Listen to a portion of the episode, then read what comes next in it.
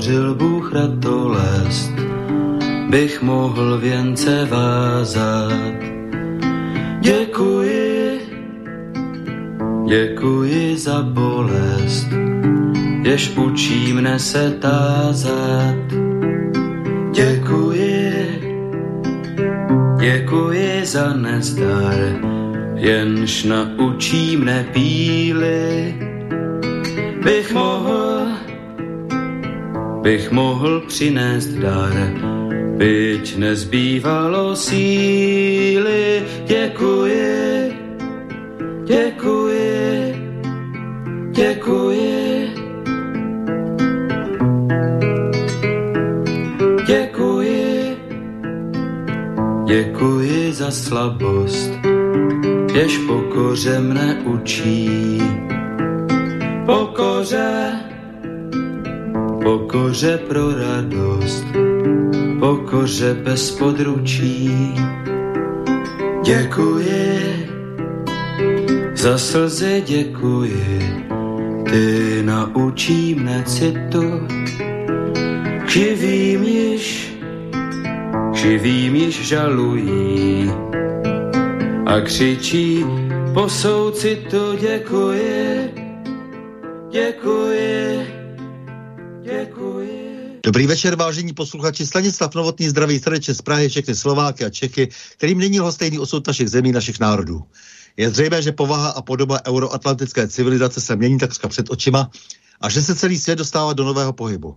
Je také zřejmé, že tento pohyb má a bude mít značný vliv na kvalitu života jednoho každého z nás a na naše národní bytí uprostřed Evropy.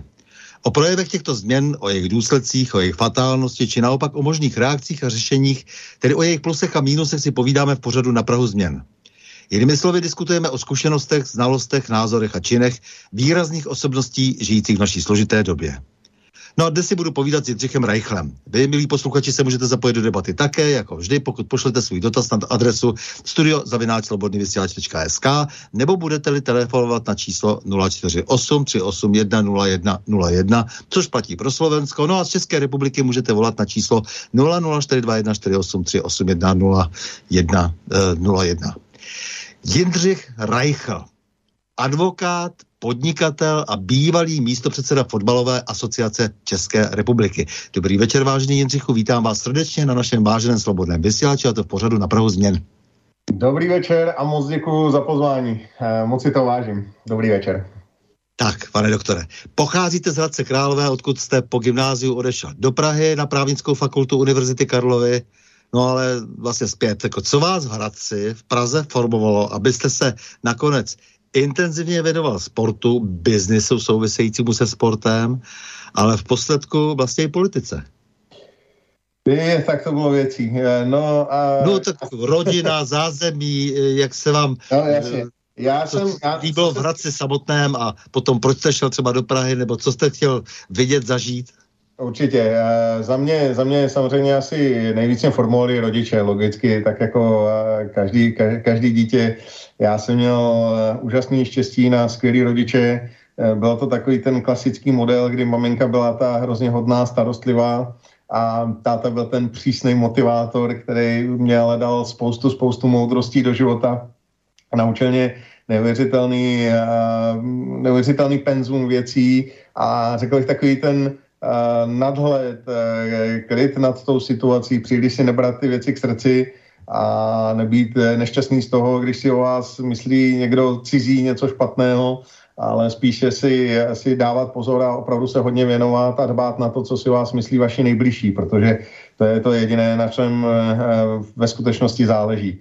No a e, já jsem hrál basketbal dlouhou dobu. Takže zrcadlo vaše rodina, je to tak? No určitě, určitě. Táta byl, táta byl velký grof, e, ten, te, co, co mě říkal za poučky, to se nedá ani v rádiu říkat, protože bych musel použít explicitní výrazy, ale, ale byli, byli, byli skvělí a táta mě hodně formoval názorově máma zase byla neskutečně citlivá duše, prostě nejvíc nesobecký člověk, kterýho jsem kdy v životě potkal do té doby, než jsem potkal svoji ženu, ta se jí, ta se jí fakt jako vyrovná.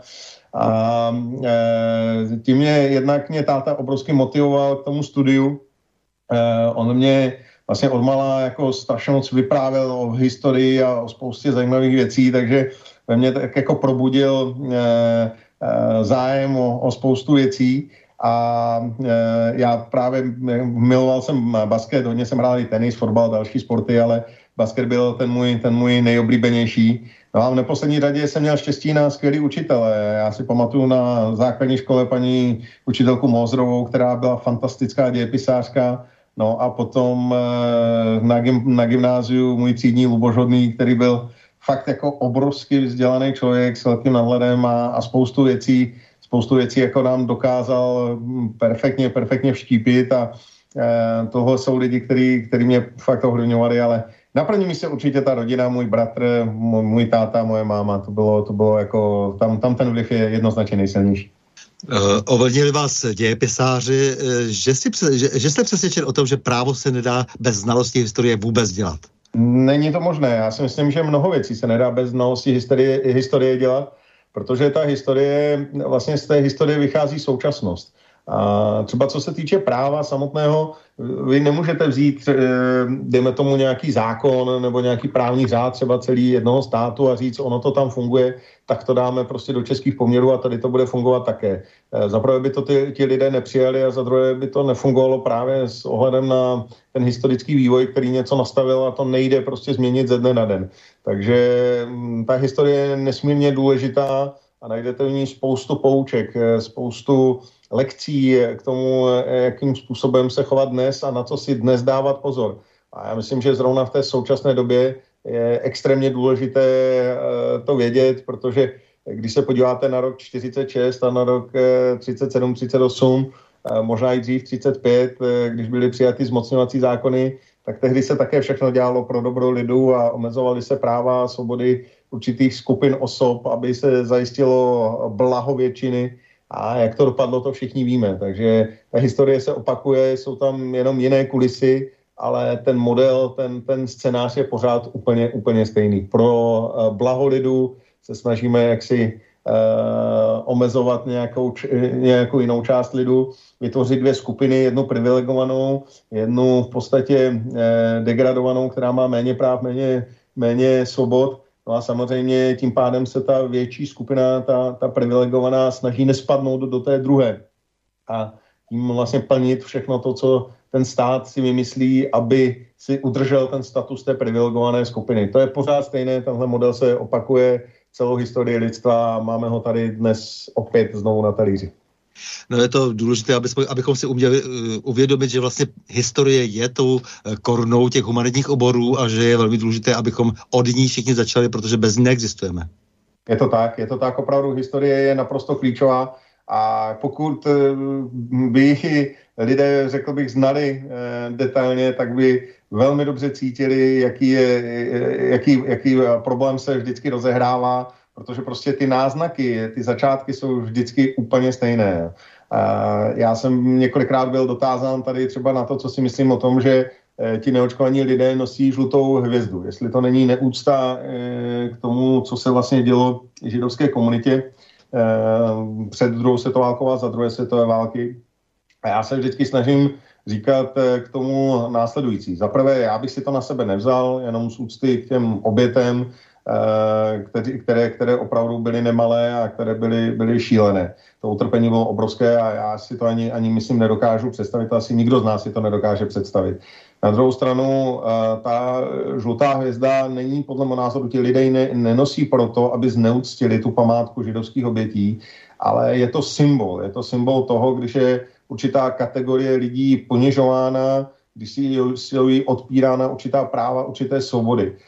Um, tenhle symbol neměla Milada Horáka, neměli ho podnikatele za komunistické éry, měl ho právě židovský národ uh, za, za éry toho nacismu a tenhle symbol prostě je univerzálně platný a každý mu rozumí, každý ho chápe. Takže si nemyslím, že je to nějaká neúcta, spíše je to výraz toho, že už je tady zase doba, kdy je tady určitá skupina uh, segregována a kdy jsou odpírána určitá práva a, a svobody. A to je, myslím, symbol, který je který je na místě, byť já znovu říkám z úcty k těm židovským obětem bych si ho nevzal, ale rozumím tomu, proč jej lidé nosí. Tak a samozřejmě ten signál, že se přepisují dějiny a že se velmi špatně vyučuje historie, že se oslabila výuka dějepisu už na základních a středních školách, eh, tak ten signál by nás měl varovat. To znamená, že někdo má zájem na tom, aby systémově nás odříznul od poznání minulosti a tím pádem, abychom si připravili mizernou budoucnost. No, to se netýká jenom historie, podle mého názoru, to se týká celkového, celkové úrovně vzdělání. Uh, já jsem měl možnost právě na srazu toho gymnázia hovořit s tím mým třídním učitelem, kterého jsem zmiňoval Lubošem Hodným a ten mi říkal, kdybych měl teď stejné nároky, jako jsem měl na vás, tak mě k maturitě dojdou z ročníku dva lidi. Jo, a, a to je prostě ta úroveň toho vzdělání klesá, je to vidět dnes a denně. Mladí lidé prostě nemají zájem o Eh, jakékoliv dění, nemají zájem o politiku, nemají zájem o historii, spíše se věnují takovému to, té, té pěně dní, eh, těm TikTokům a krátkým videím, všechno se to jako ta doba zrychlila a vlastně už to není o nějakém detailnějším poznání čehokoliv, už je to jenom o, o rychlém vyměňování si nějakých zajímavostí, něco, co, co rychle zaujme pozornost, ale reálně ta hloubka toho poznání je velmi, velmi nízká. To znamená... No, záměrně se jim nabízí zábava a snadná ano, cesta. Ano, ano. V podstatě, v podstatě se vytěsňuje ta touha po poznání a po hlubší znalosti problémů takovým tím denodenním konzumem, denodenními, jak říkám, pěnou dní, prostě věcmi, které vlastně nemají žádnou hodnotu, ale jenom ten den zrovna jsou nějakým způsobem trendy, tak, je, tak to ti mladí lidé rozebírají. A to je, myslím si, velká škoda, protože pak logicky nemůžou činit eh, správná rozhodnutí, protože eh, pokud nemáte dostatečné znalosti toho problému, tak eh, většinou ne, nemáte šanci udělat správné rozhodnutí. Dostudoval jste a vrhl jste se hned na advokaci. V podstatě ano, já jsem, já jsem dostudoval vlastně těsně předtím, než, než můj táta zemřel. Musím říct, že, že do dneška je to jedna z mých takových nej, nejsmutnějších okamžiků, protože on vlastně celý život říkal, že nejvíc jeho nejšťastnější den v životě bude, budou moje promoce a, a nedožil se to o dva, měsí, dva měsíce, takže to, to musím říct, že je věc, která mě fakt jako mrzí a celý život asi mrzet bude. Ale takový je prostě život a, a a vlastně já jsem se původně chtěl vrátit do Hradce Králové, a, a protože jsem to, to město měl rád a měl jsem tam spoustu kamarádů a být, eh, dělat si svoji práci, no ale táta byl právě ten ambiciozní, který vždycky chtěl, abych, abych dělal v Praze, abych, abych se snažil, abych ze sebe dostal víc a, a v momentě, kdy vlastně právě odešel, tak já jsem si říkal, že mu to dlužím a eh, v tu chvíli jsem se vrátil zpátky do Prahy, udělal jsem eh, přijímací pohovor u pana doktora Bricklera, což byl bývalý vrchní státní zástupce a začal jsem u něj advokátní koncipienturou a s praxí, no a hned vlastně můj první případ, který jsem dostal na starosti, byl velký případ e, kauzy Františka Chvalovského, takže ten mě začal hned formovat, co se týče té profesní stránky. To mě zajímá, protože jste zároveň v témže roce už se věnoval profesionálně fotbalu. No, to přišlo vlastně následně, protože já jsem e, pana eh, inženýra Chvalovského zastupoval a e, de facto součástí toho byly, byly Eh, Blšany, klub eh, tehdy první eh, ligy, No a tam byl předseda představenstva Robert Janek, který mě občas poprosil o to, abych šel zastupovat Blšany ehm, k arbitrážnímu řízení před fotbalový svaz při jednání se sponzory. No a tak se to vyvíjelo, vyvíjelo, že jsem asi třikrát na takových jednáních byl, až mi říkal, hele, nechceš, nechceš ten klub začít řídit, no tak jsem se vrhl do role ředitele a prožil tam tři roky, které byly na jednu stranu těžké, eh, protože těch financí opravdu bylo málo, a na druhou stranu byly krásný, protože jsem tam poznal spoustu skvělých lidí a, a do dneška tam mm, z té doby mám kamarády a, a například vlastně mm, Michal Bílek, myslím, že to byla jeho první, první trenérská štace v Blšanech, eh, když jsem ho tam tenkrát přijímal a nebo například Luděk Zelenka, dnešní fotbalový komentátor, tak vlastně jeho jsem kupoval z Teplic do Blšan a, a jsme kamarádi dodnes a je to fantastický klub, mám ho moc rád, takže byly to, byly to hezký roky, těžký, ale, ale hezký. No tak Blšany to je taky fenomén. Já samozřejmě fotbalu nějak nevěnuju, ale nicméně Blšany, když se řekne, tak vím, že, jak si, že, že mám spozornět. no tak tehdy, tehdy v podstatě se začalo tradovat, jako že, že jsem chvalovského muž, ale prostě e, to je tak, že když, když zastupujete to, toho člověka právně, tak řešíte celou řadu věcí. E, my jsme se taky na, na, na mnoha věcech neschodli, jo, ale, ale pořád to byl člověk, který, který jako měl obrovský, obrovský rozhled, on vlastně ve své době byl členem výkonného výboru UEFA, měl neuvěřitelné kontakty a byl to excelentní diplomat. Málo kdo uměl diplomaci tak, jak on. A e, jako od něho bylo taky, taky jako co se naučit. Jo. Takže dalo mě to možnosti velký v podstatě pak i díky tomu jsem se seznámil s Ivanem Haškem, Eh, se kterým jsme se domluvili, jeho jsem přemlouval, on nechtěl moc kandidovat, protože prostě věděl, co to sebou přináší eh, za problémy. Nakonec eh, jsme ho silou vůle přemluvili a vzal to předsednictví s tím, že ale chtěl... Pak toho litoval asi, co? myslím si, že jo, ale, ale on je zase bojovník, takže myslím, že, že dneska je rád za tu zkušenost, byť asi nebyla úplně taky mnohdy příjemná ale v podstatě on nechtěl, abych mu šel dělat prvního místo předsedu, takže jsme se dohodli a fakt jsme tu káru nějakou dobu táhli. E, nedivím se mu, že z toho odešel, protože, protože prostě každý má svůj osobní život a ten myslím, že musí mít přednost před jakoukoliv eh, profesionální kariérou. Ale, ale bylo to zajímavé, protože to mě taky umožnilo se stát členem marketingové komise UEFA, jezdit vlastně do, do Švýcarska, do Nyonu, jednat eh, s Michelem Platinem a s eh, největšíma tehdy osobnostma eh, evropského fotbalu, Senes Eržik, Jose Maria Villar a tak dále a tak dále. A to byly, to byly obrovské zkušenosti, protože to, to, ty lidi mají, mají fantastický level vystupování, diplomacie, vyjednávání a to mě dalo strašně moc. Mhm. Takže eh, já se vás nebudu ptát na převratový čas, protože to vám bylo asi 13 a vy jste vlastně celá 90. léta no, studoval. Ono se dá to bylo říct... tak, že mě, mě, táta, mě táta vychovával strašně antikomunistickým duchu, ale úplně jako příšerně. Takže já jsem jako jediný ze, ze třídy na základní škole nechodil do, do, do, do pioníra, byl jsem pořád jako rebel, co se týče komunismu a už už mě hrozilo, já jsem byl vlastně v převratu, jsem byl sedmý třídě a tenkrát se šlo na střední školu z osmýho a už mě všichni říkali, že já se teda jako se, se svým profilem a se svým chováním na Gimple rozhodně... Že už. Eh, rostete pro šibernici. Přesně tak, přesně tak.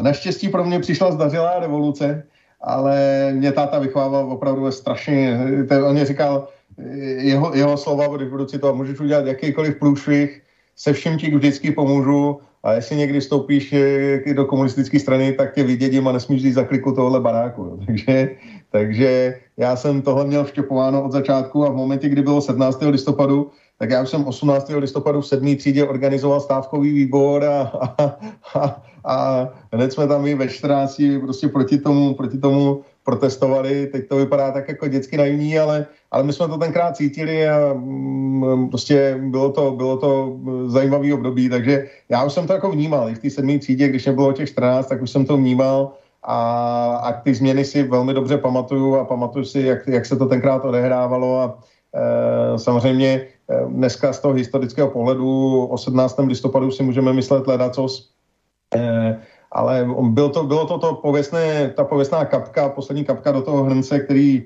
přetékal. E, komunismus jako režim byl v tu dobu už úplně oslabený, byl na pokraji zhroucení se a e, tohle bylo opravdu to, to cvrknutí do té dominové kostičky, které to spustilo. Takže ať už to bylo připravené kýmkoliv, jakkoliv, zinscenované nebo nezinscenované, tak to byl prostě den, který výrazným způsobem zasáhl do dějin eh, České republiky a Slovenské republiky. To je naprosto bez zesporu.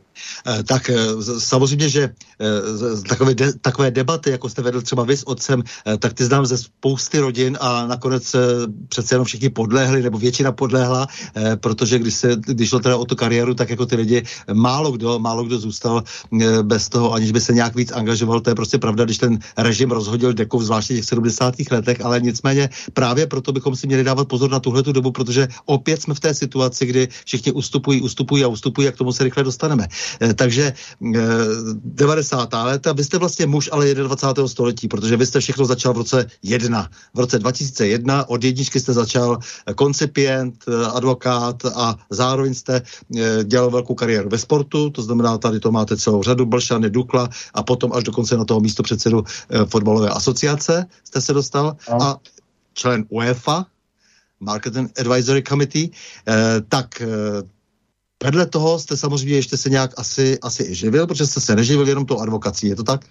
No, já jsem e, z té advokacie poměrně rychle jako se snažil utíct, protože ta kauza kolem Františka Chalovského mě, mě poučila o tom, a nejenom ta, bylo tam ještě další takový jako větší kauzy, který, se, který jsem obajoval, že je tam člověk velmi často zbytečný, že ta soudní soustava ani ne tak soudní, ale možná ta soustava státních zastupitelství a policie v momentě, kdy je nějaká kauza, která má určitý politický kontext a je, je, je tam zájem na to, aby nějak dopadla, tak je tam ten advokát v podstatě jenom, jenom takový ten písek do toho soukolí, který, který může se snažit brzdit, ale, ale vlastně ho nemá šanci zastavit. A když jsem na těch soudech byl a zjistil jsem, že tam může klidně jít místo mě moje dcera, protože, protože prostě jsem tam naprosto zbytečný a, a už je to celý narysovaný až do konce, tak to bylo něco, co mě moc nebavilo. Takže jsem se spíš vrhnul na, na biznis, na podnikání, a vlastně přivedl jsem sem eh, první online sázkou kancelář, to, co dneska je sázení na internetu, naprosto běžná věc, tak tenkrát to vůbec neexistovalo. Sázelo se jenom v pobočkách a mně to přišlo jako velmi zajímavý nevyplněný prostor na trhu, takže jsem se vydal do Vídně, eh, do sídla firmy Betenwin a domluvili jsme se na spolupráci a já jsem se vlastně stal šéfem pro Českou republiku a pro Slovensko a z, z firmy, která měla vlastně nulový obrat, měla 40 zaměstnanců, tak se podařilo za 8 let vybudovat eh, společnost, která měla přes čtvrt milionu registrovaných hráčů a obrat, eh, nebo respektive zisk, eh, hrubý zisk přes daněním 15,5 milionů euro. Takže fakt jako obrovský success, obrovský úspěch a to musím říct, že byla práce, která mě bavila, protože Um, tam jako, tam, tam není, není žádné ovlivnění, žádná křivárna, prostě co uděláte dobře, eh, pokud uděláte dobře kampaň marketingovou, tak se vám to zobrazí na výsledcích, pokud ne, tak ne. Takže je to čistě na tom, co umíte a co neumíte a, a to mě bavilo moc, takže no, v téhle branži jsem působil dlouhou dobu a vlastně i po té, co uh, Bivin odešel z České republiky, protože se soustředil na americký trh, on opustil vlastně celou, celou střední Evropu a, a celou východní Evropu, tak eh, jsem v tom oboru zůstal a věnoval se různým eh, fantasy sportům, což je jako fantasy sport moc lidi tady neznají, ale v Americe je to obrovsky populární zábava. No a dál vlastně jsem působil v tomhle jakoby sáskovém odvětví, které říkám, vás baví, protože ten online je kouzelný v tom, že ty výsledky vidíte okamžitě. Tam máte online monitorovací systém a když se něco povede, tak vlastně hned druhý den vidíte, kolik vám přibylo hráčů a, a kolik vám přibylo nových zákazníků a, a to jako je, je krásný, že máte ten okamžitý feedback a to mě baví. Takže jste byl nejprve v advokaci, nebo pořád jste byl vlastně v advokaci, ano. vedle toho jste dělal biznis a ten jste ale dělal na sportu, ten biznis, a zároveň jste i ten sport, ten reálný sport se organizoval. No, ano, no. A mezi tím vlastně jsem e, se vrhnul na velkou lásku svého života, to je americký fotbal, e, kdy někdy v roce 2006, pokud se nepletu, tak e, jsem se začal věnovat tomu, že jsme založili web nfl.cz, Začali jsme psát o americkém fotbalu, když tady byla komunita těch fanoušků opravdu počítala pár desítek lidí, možná stovek. E, domluvil jsem tenkrát s Markem Kindernem to, že že koupili práva na NFL do uh, televize, tehdy ještě uh, Galaxy Sport nebo Nova Sport, Nova Sport to byl, myslím. No a Marek Indrnej uh, mi tenkrát říkal, ty ale já nemám nikoho, kdo by to komentoval, protože on tomu tam nikdo nerozumí. Mm-hmm. A já říkám, no, tak já, já to jako můžu zkusit. A on říká, vážně, no tak pojď. No a, a vlastně někdy od roku 2007 nebo 2008 jsem začal komentovat eh, zápasy NFL na, na Nova Sport a komentuje dodnes, byť už tedy na O2 TV Sport.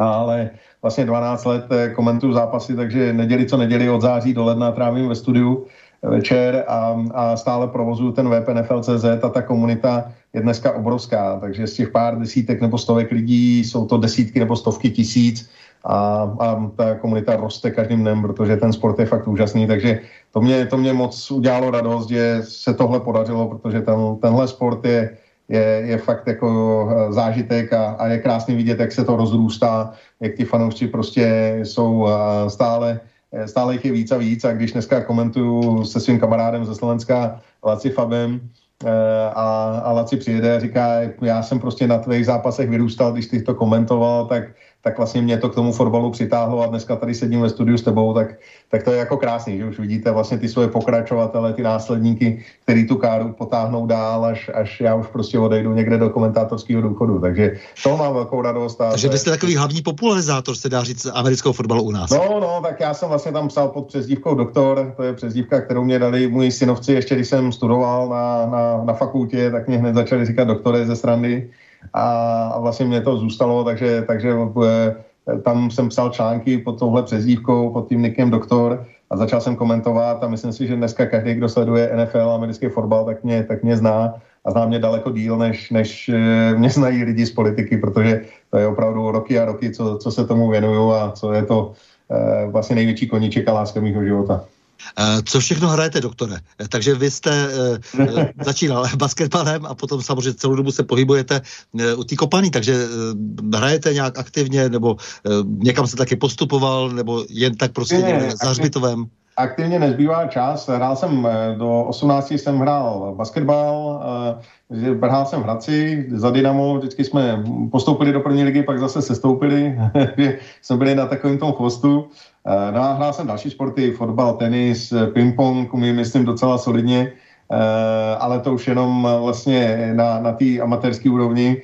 A pak jsem si na horách přetrhnul vazy v koleni, a, takže bylo s aktivní kariérou, s basketem byl amen.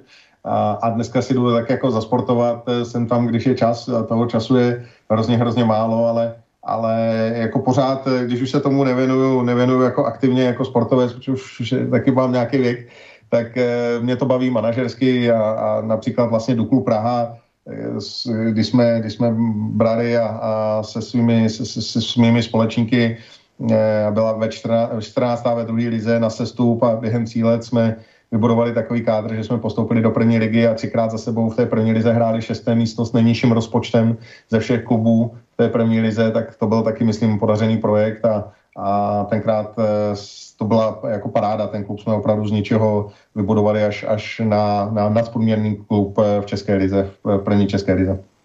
No, takže ženu se si vybral podle maminky, což je naprosto správně a je to strašně důležitý, vidět teda, jaká je důležitá rodina. Eh, rodina, která je tak ostřelovaná ze všech stran a postupně desítky let vlastně už dneska likvidovaná, zvláště v poslední době. Ženu jsem si vybral v baru, protože protože to byla spoluhráčka mojí bývalý přítelkyně z volejbalu.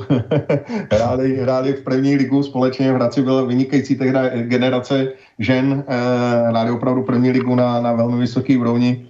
A e, s, s, s jednou smečařskou jsem chodil do, do třídy, to by byla vlastně moje skvělá kamarádka. E, trávili jsme spolu hrozně, hrozně spoustu času. A, a, a v podstatě pak jsem, pak jsem šel do baru a tam jsem viděl její spoluhráčku a ona to byla moje manželka nakonec toho, no. takže, takže takhle, takhle jsme se seznámili, ale to jste ještě nevěděl, dneska už to víte, ale když se podívám na ty vaše fotografie, protože jsem se díval, byl jsem zvědavý. Jasně. Máte tři dcery, nádhera, romantika, je to, je to všechno vzorové, tak, jak to má být, protože zvláště, když se chystáte do politiky, já to, já to tuším, že se chystáte nějak víc do té politiky. Je, já, jsem, já jsem vlastně s ní 18 let a, a musím říct, že to je absolutně, a teď nepřeháním a ne, neberte to jako nějakou floskuli nebo něco, co se říká z povinnosti, ale prostě e, s ní je každý den naprosto výjimečný. To je, to je, to je kouzelná žena, která je dnes a denně elegantní, nesobecká, obětuje vlastně svoji kariéru, ona má vystudované dvě vysoké školy, přesto prostě se, se věnuje zejména tomu, aby vytvářela zázemí pro mě a pro, pro naši rodinu a, a je to naprosto, naprosto výjimečná žena, takže ne, to nejlepší rozhodnutí mého života bylo vzít si a, a já jsem s ní jako opravdu šťastný každý, každý jeden den a těch 18 let bylo nejkrásnějších 18 let mého života, takže eh, jako s ní, ta, ta rodina je samozřejmě základ zázemí, tři, svý, tři dcery miluju, ale ale já to říkám vždycky prostě všechno, co dělám, tak dělám díky tomu, že mám za sebou takhle úžasnou ženu, která mě vytváří naprosto dokonalý zázemí, nedovedu si představit lepší. To, Děkuji říkám, jejím jménem a opakujte to všude a hlavně jí. Ona to ví, ona to ví, že, že jí mám moc rád a že si ji strašně moc vážím a že všechno, všechno co, co dělám, tak, je, tak na to mám minimálně stejnou zásluhu jako, jako já, protože bez ní by to prostě nešlo. Kdy vás napadlo, že byste měl taky mluvit víc do věcí veřejných, tedy kromě těch veřejných věcí sportovních? Já jsem vždycky to tak nějak komentoval a, a já jsem kolem sebe docela vlivný lidi, oni říkali vždycky, hele, ty musíš do politiky, ty bys prostě měl být v politice, protože dokážeš ty věci eh, velmi dobře pojmenovat a říct je na rovinu a bez nějakých slupek, aby tomu všichni rozuměli. A mně se moc nechtělo vždycky, protože prostě jsem tu politiku fakt považoval za, za bahno a špínu a za něco, v čem se prostě férově v podstatě nedá, nedá prosadit. A Říkal jsem si, že to nemám ani zapotřebí, protože to je ztráta soukromí, spoustu času tomu věnujete mm, eh, a, a akorát to přináší nějaké negativní konsekvence. Ale musím říct, že mě obrovsky oslovil nástup Donalda Trumpa, když v roce 2015 oznámil tu svou prezidentskou kandidaturu. Já jsem vždycky hodně sledoval americkou politiku, bavila mě.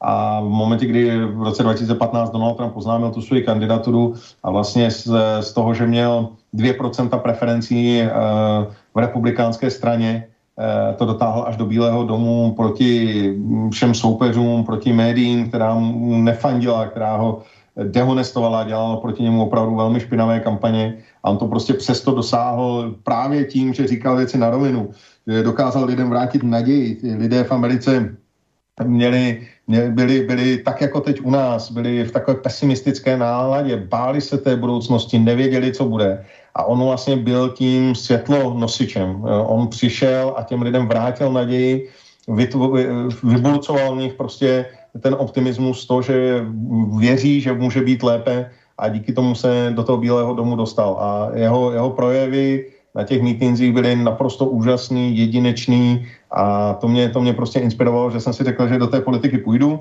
Vstoupil jsem proto do Trikolory, když se zakládala... Je to vaše první strana. Ano, nikdy jste žádný jiný nebyl. Nikdy to, jsem nebyl žádné jiné straně. To opakujte všude. Prosím? To opakujte všude, to není samozřejmé.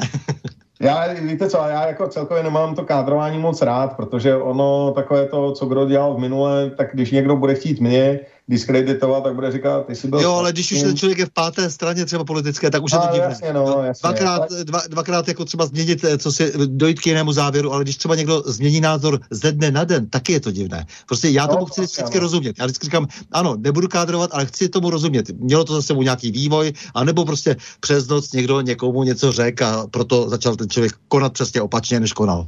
Přesně tak, no. A já jsem, já, mě vždycky oslovali uh, názory Václava Klauze staršího, já jsem miloval jeho pregnantní výrazové schopnosti, prostě podle mého názoru je to politik, kterého jsme tady dlouho neměli a, a nebudeme mít, můžeme mu vyčítat ledacos. Uh, já osobně, ale to by bylo na delší debatu, uh, já bych mu nevyčítal ani tu tak nenáviděnou, říká se amnestie, ale ona to byla abolice, Eh, tak aby mě kolegové právníci hned nevytahali za uši, že používám nesprávný termín, eh, protože já jsem si to odžil. Já jsem viděl, co ti státní zástupci a soudci jsou schopni v rámci toho řízení dělat, jak ho jsou schopni natahovat zcela uměle na schvál a že jak to řízení prostě po těch deseti letech eh, absolutně postrádá jakýkoliv smysl. Protože tam přijdou svědci a vy se jich na něco ptáte, oni říkají, to už si nepamatuju, to už si nepamatuju, to už si nepamatuju.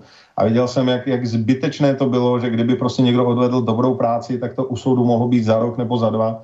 A že prostě nejsou všichni ti lidé, kterým to řízení běželo, automaticky viní. Celá řada z nich byla nevinná a prostě přesto jim někdo 10-12 let uh, naprosto zásadním způsobem zasahoval do jejich života. Kauza třeba dopravních podniků je toho krásným příkladem. Prostě přečtěte si ty rozsudky, jak to, bylo, jak to byla smyšlená kauza. Takže ono to mělo svoje důvody. Bohužel si myslím, že to nebylo úplně šťastně uděláno a šťastně odkomunikováno, proto k tomu přišel takový, taková ta nenávist ze strany obyčejných lidí, protože v podstatě oni pořádně ani nevěděli, o co tady jde a vnímali to jako nějaké osvobození tunelářů a, a chápu, že do dneška to má negativní konotace. Rozumím těm lidem, kdybych nebyl právník a advokát, tak asi na to budu mít podobný pohled. Eh, ale... On, on je problém opravdu v tom kauzálním nexus. Jo? To, ano, nexus, ano, to znamená, to začíná tak. to někde v polovině 90. let a to já znám velmi důvěrně ty, tu, tu dobu právě, takže já tomu rozumím jako, jako takhle v tom kontextu. Eh, samozřejmě eh, ty jednotlivosti a jednotlivé kauzy a to, jak se vyvinula, jak si samozřejmě celá naše justice, hmm. to, je, to je další věc. Ale no. to je samozřejmě na jinou debatu, ale, ale na té debatě mají zase vinu zase ti politici, eh, ti, kteří v různých obdobích se chovali tak, jak se chovali, ale říkáte správně, je to na dlouhou debatu. Já jenom chci říct k tomu jednu věc, protože ty politici v podstatě si vzali boj proti korupci jako populistické téma a neuvěřitelným způsobem ho zneužívali. A šlo to už od prezidenta Zemana nebo tehdy vlastně předsedy sociální demokracie a jeho akci Čisté ruce. Já jsem tenkrát se mně to nelíbilo, protože prostě v momentě, kdy začínáte tu korupci brát jako politické téma, tak to není dobře. Prostě tady mají být standardní e, policejní orgány, státní zástupci, kteří to mají vyšetřovat a mají prostě potom jít proti korupci, se nikdy nedá ten boj definitivně vyhrát. Vy ho musíte jenom neustále bojovat. Ale Vy jste ale to... odpovědný za to, že nastavíte ten systém tak, myslím ano. teď jako například privatizačně a e, ano, z hlediska nějakých ekonomických procesů, aby e, ta korupce byla co nejmenší, nebo respektive, aby se vůbec ten, e, ten stát dal nějakým způsobem ještě řídit. Tady ten problém je a teď jsme znovu v takové situaci, kdy je prakticky už neředitelný. No, ale ten největší problém je podle mého názoru, že lidé v průběhu těch let úplně ztratili zájem o politiku. Naprosto přestali politikům věřit, Eh, ať už to bylo, jak to bylo, eh, já jsem vždycky víc stranil třeba Klauzovi než Zemanovi, ale prostě v momentě, kdy oni seděli v té nedělní debatě spolu, tak to byla radost sledovat. To byla politika, která měla svoje témata, která měla svůj úroveň, um, opravdu to za něco stálo. Dneska, nezlobte se na mě, ale sledovat debaty paní Adamové, paní Maláčové, pana Rakušana, tak to člověk musí být masochista. Ta politika se absolutně vyprázdnila, chybí reálná témata, chybí... Tak to je prázdné, jako když uh, tlučete na rakev, to už je dneska úplně no, jedno. Jo, chybí, to, chybí absolutně, absolutně to, že, že vlastně oni neřeší ta témata, která lidi zajímají. Oni neřeší to, co ovlivňuje každý den lidského života obyčejného člověka v České republice. Prostě to jsou, to jsou naprosto zbytečná plochá témata, která, která lidem vůbec eh, nepomůžou a přitom je, je možnost udělat mnoho a mnoho věcí, které můžou velmi pozitivně ovlivnit život každého, každého občana v téhle zemi. Ale prostě bohužel eh, ta, ta, to z politiky zmizelo a, a šíleným způsobem se vyprázdnila. Eh, tím pádem lidé o ní ztratili zájem a dneska jsme vlastně v situaci, kdy celé volby byly o tom, jestli je tady jeden oligarcha, jestli má vládnout dál nebo nemá vládnout dál. A to je, to je přeci strašně málo. To je přeci no, jasně. málo. E, takže eh, politika ad hominem akorát, ale nicméně vy jste, teda, vy jste teda se inspiroval, dejme tomu, tím, čemu se, jak se retoricky říkalo, pravicová politika, protože pak zase samozřejmě můžeme se dlouho e, složitě komplikovaně rozebírat tím, co to vlastně je a není. A nicméně e, vznikla nějaká trikolora, která vznikla jako jakýsi protest. Proč vás přitáhla zrovna trikolora? Eh, tak eh, znovu říkám, já v podstatě ano, mám to pravicové založení. Podle mého názoru už je tady takový jako nový směr, kterému by se mohlo říkat trumpismus, kdy to je věc, kdy vlastně je to taková vlastně, vlastně pro, národně protekční politika, která dává důraz na svébytnost a suverenitu národa a určitou ochranu. Není to úplně tak globalistická politika, ale zároveň je to politika, která řeší uh, problémy lidí a mezinárodní problémy jasným a rozhodným způsobem. Ne neustálým tancováním kolem horké kaše. Prostě když se Donald Trump rozhodnul, že dá ambasádu, americkou ambasádu z Tel Avivu do Jeruzaléma, což se 40 let slibovalo a nikdo nikdy to neudělal, tak to prostě udělal a s nikým dál se nebavil. A ty věci prostě tímhle tím způsobem je nezbytné prosazovat, jinak neuděláte nikdy nic a pořád jenom budete na místě přešlapovat a plácat prázdnou slámu na tiskových konferencích a to je to, čeho jsme svědky tady v České republice posledních 8 nebo 10 let. Takže tohle je věc, kterou já bych chtěl eh, do politiky přinést též, eh, prostě řešení těch problémů tak, aby to bylo přínosné pro normální lidi, kteří eh, sedí doma, žijí si svoje životy. No a to je vlastně to, v čem jsem vstupoval do, do trikolory, protože se mně nelíbilo, kam uhnula ODS.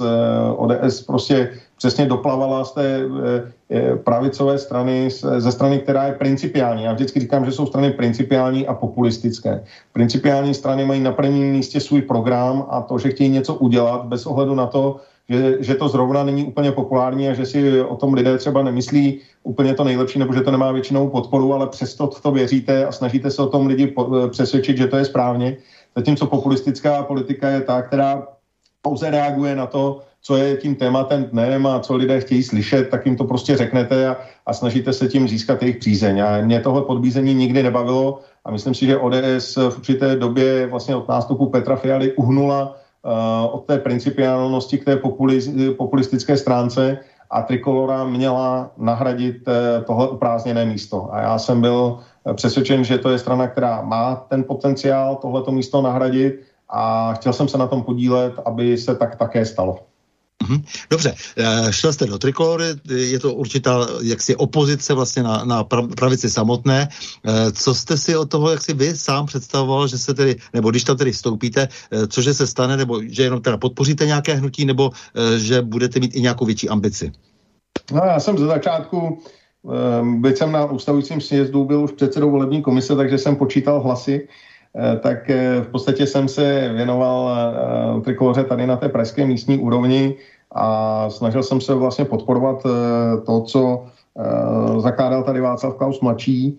Eh, mm, ta trikolora v určitou dobu podle mého názoru právě také trošku unula z kurzu, kdy Eh, jí lidé přestali rozumět, eh, podle mého názoru přestala být úplně eh, sebevědomá a suverénní, tak, jak by prostě ta pravicová konzervativní strana měla být. To znamená prosazovat ty myšlenky, nepřizpůsobovat se trendům moderní doby, ale stát na těch svých programových pilířích a umět přesvědčit lidi, že jsou správné a že tohle je ten, ten správný směr. To je podle mého názoru úloha každé pravicové hmm. strany.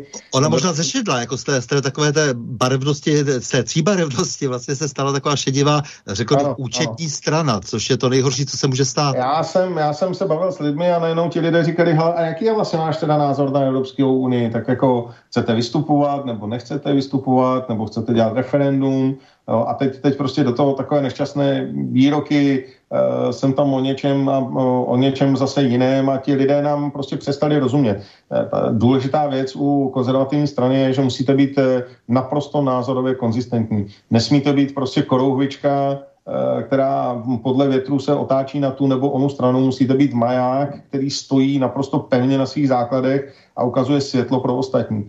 A to je, myslím si, prostě úloha, kterou Trikolora na ní pozapomněla a lidé ji přestali rozumět a nad to se jim nepodařilo úplně nastavit správný brand positioning, kdy namísto toho, aby to byla právě strana vnímaná, strana, strana excelentních lidí a ty excelentní lidé tam jsou, jsou tam lékaři, profesoři, právníci, fakt strašně vzdělaní lidi a myslím, že je škoda, že tihle lidé nedostali slovo, nedostali příležitost se projevit aby eh, naši voliči vlastně viděli, že nejsme stranou jednoho muže a, nebo jedné ženy a že jsme, že jsme opravdu stranou mnoha a mnoha silných osobností, které něco v životě dokázali a které mají obrovský rozhled a jsou schopni vést a být následováni, že jsou následování hodní.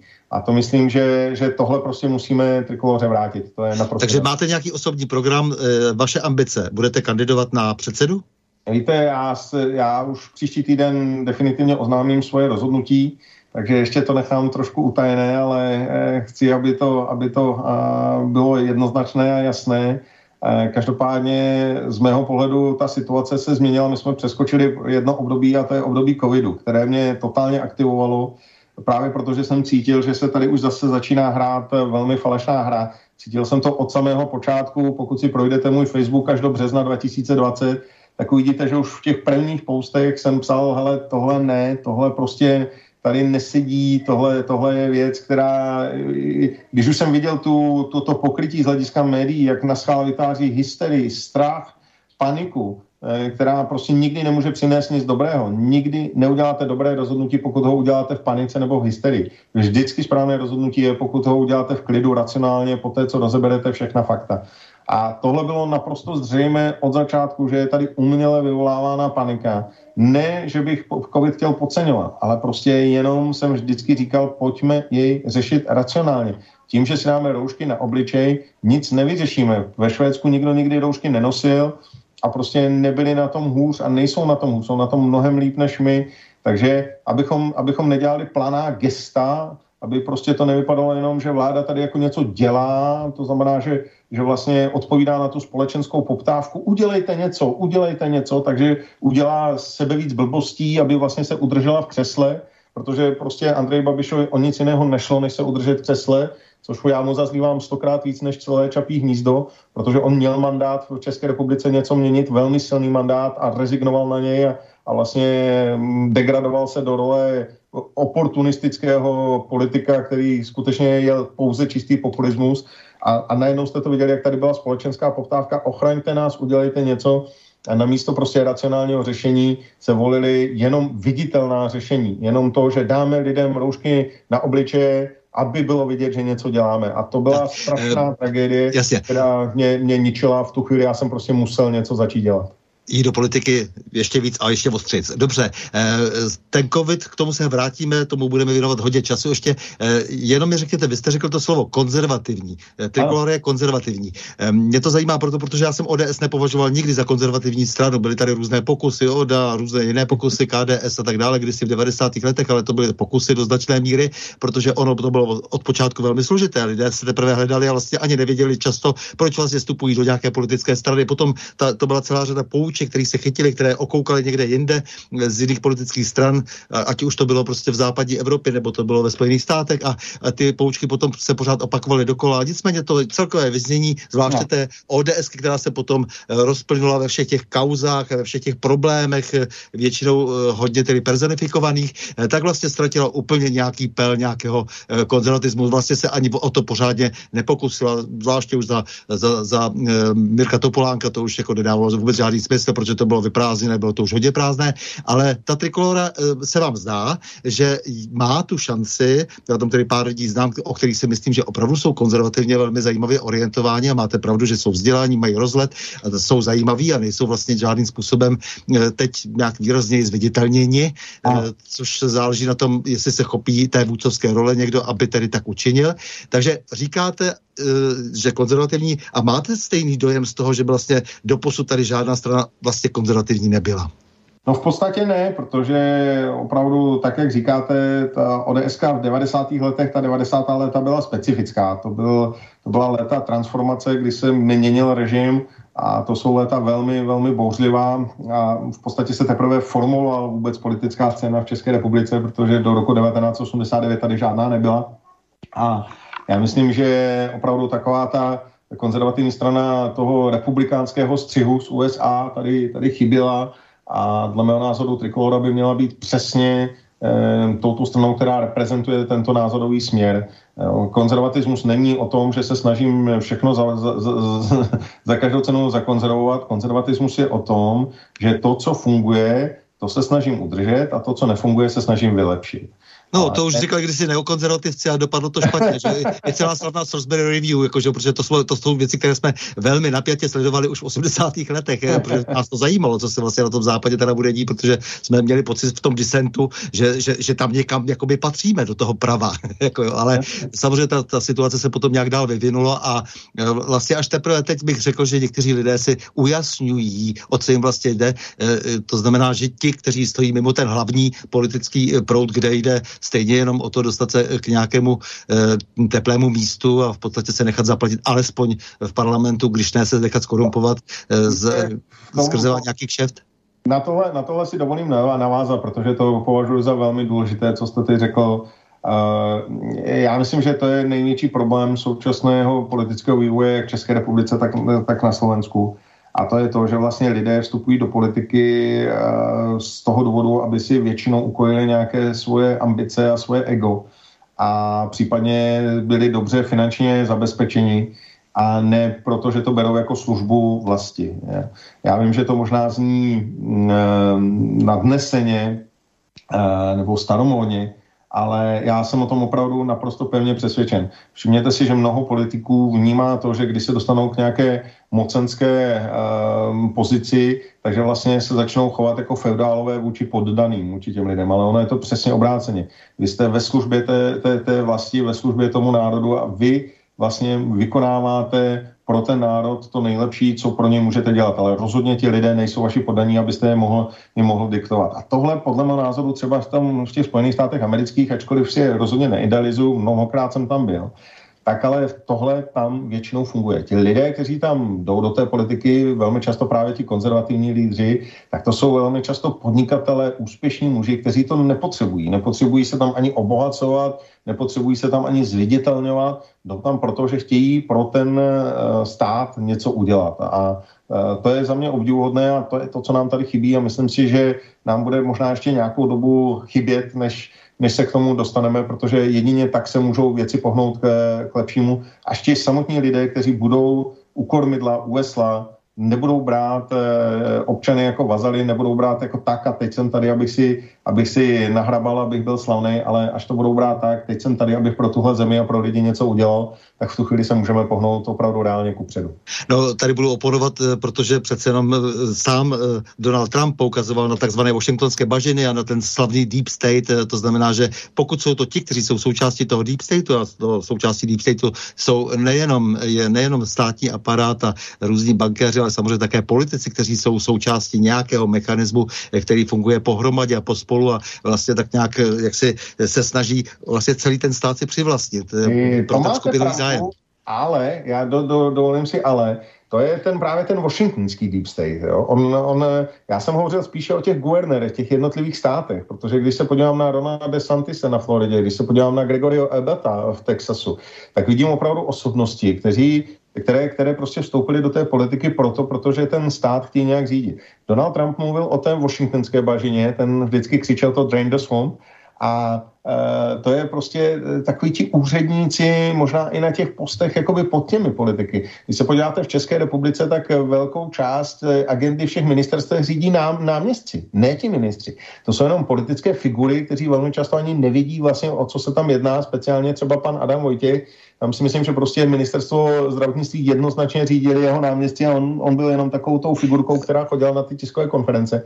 A to samé samozřejmě bylo i v USA, že tam byli zatím ti, ti hybatelé, neviditelní tihle náměstí a sekretáři různí lidé kolem, kteří samozřejmě měli nemalý vliv a dokázali s tou politikou lecos udělat. A právě Donald Trump přines ten svěží vítr, který, který to prostě dokázal zase změnit a, a proto taky mu to v, te, v tom roce 2020 spočítali. Ale, ale ti, Já v tom souhlasím, jako samozřejmě viděli jsme konec konců, že ta guvernérská politika nakonec přece jenom podpořila eh, Donalda Trumpa a nějakým způsobem se aspoň nějaký čas ještě držel nad, nad vodou, ale samozřejmě ten tlak toho deep to byl obrovský. Já prostě, když vidím Gregoryho Ebota, který v Texasu přijde a proti veškerému tlaku a celosvětovému vnímání a poptávce přijde a řekne, tak a já tady prostě odmítám to, aby se lidé tady segregovali, aby uh, byla určitá skupina, která nemá přístup k nějakým službám, takže kdokoliv, kdekoliv, v jakékoliv službě, restauraci, kadeřnictví, cokoliv, se zeptá, jenom zeptá, jestli je člověk očkovaný nebo neočkovaný a případně mu odmítne po, poskytnout službu, tak je tam automaticky pokuta 5000 dolarů. To znamená, on šel úplně proti tomu proudu, vůbec se toho nebál, a, a bylo by pro ně stokrát pohodlnější se tomu přizpůsobit a dělat to tak, jak to všichni chtějí a jak to poptávají média, ale on to udělal přesně obráceně. A tohle je ta odvaha, ta, ta, ta statečnost eh, osobní těchto těch politiků, kterou tady prostě v téhle zemi nemáme. Jo. Ty tak, takže to je vaše inspirace, zaplať Bůh, že chcete být osobností a že chcete být osobností ostře řezanou, protože jenom to dává v politice nějaký smysl.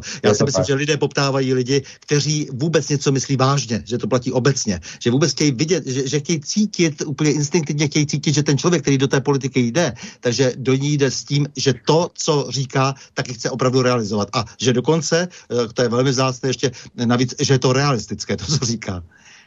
Je to tak, já myslím, že to ti lidé vycítí. Podle mě lidé nejsou hloupí a naprosto s vámi souhlasím, Stando. Uh, v podstatě ti lidé intuitivně vycítí, když to někdo myslí vážně nebo když to myslí vypočítavě. A, a intuitivně vycítí to, jestli tam někdo jde něco měnit, anebo si tam jenom jde, jde eh, pro svoje prebendy. Ne všichni, a často eh, se uchýlí k tomu, že i přesto, že to cítí, tak eh, radši vymění svoje nějaké osobní přednosti, jako je zvýšení platu nebo zvýšení důchodu nad, nad tím, že cítí, že to není dobře ale to se prostě časem musí změnit. Eh, musí, musí opravdu přijít do politiky osobnosti, kteří vysvětlí každému, že lepší než prostě přidat tři tisíce korun na důchodu je tady udělat ekonomickou reformu, snížit daně, nastavit stabilní podnikatelské prostředí, aby jsme si na to zvýšení o ty tři tisíce nemuseli příští rok půjčit, ale aby jsme na něj vydělali. A to je prostě věc, kterou někdo musí naprosto jasně říct, vysvětlit, pak si myslím, že to ti lidé dokáží akceptovat a raději zvolí tohleto.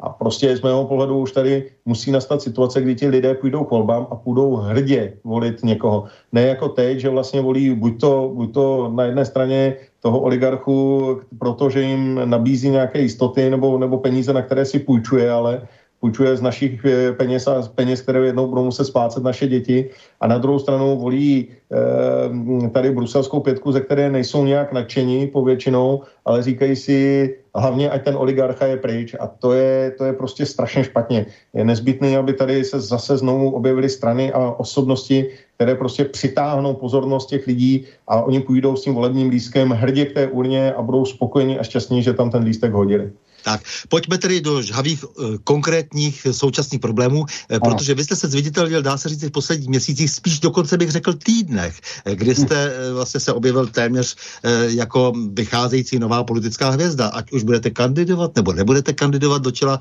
politické strany, tak nicméně dnes už jste daleko známější a velmi profilovaný a mně se velmi líbí, že člověk, který se nenechává moc zadních vrátek, protože v těch věcích, věcech v té agendě, do které jste se pustil, Eh, tak jste poměrně nesmouvaví a to se pak těžko berete zpátečka, což je sympatické. To znamená, že svým způsobem taky trochu pálíte mosty. Takže pojďme vlastně do toho, co jsme si napsali i do té upoutávky, která byla, kterou jsem vám vlastně i poslal, takže víte, že tam je těch témat strašně moc.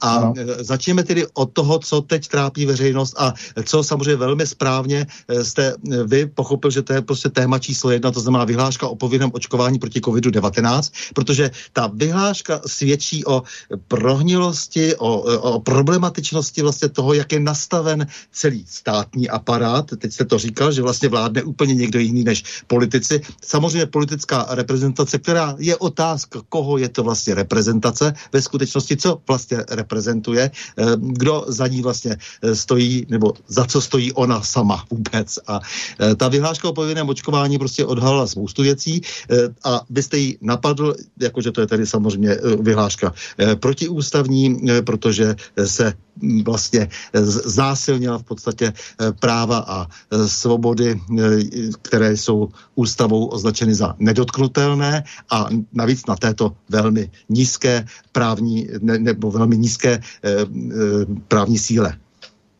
No, ona ta vyhláška je v podstatě vyústěním toho roka půl, co se tady děje, kdy je ignorováno právo, kdy prostě ve jménu boje proti covidu je možné úplně všechno, lidé mm, jsou čím dál tím zoufalejší, že nejsou schopni domáhat se svých práv a, a vlastně zase začínají hrát tu hru toho státu jenom proto, aby nepřišli o svoji práci nebo o svoje postavení.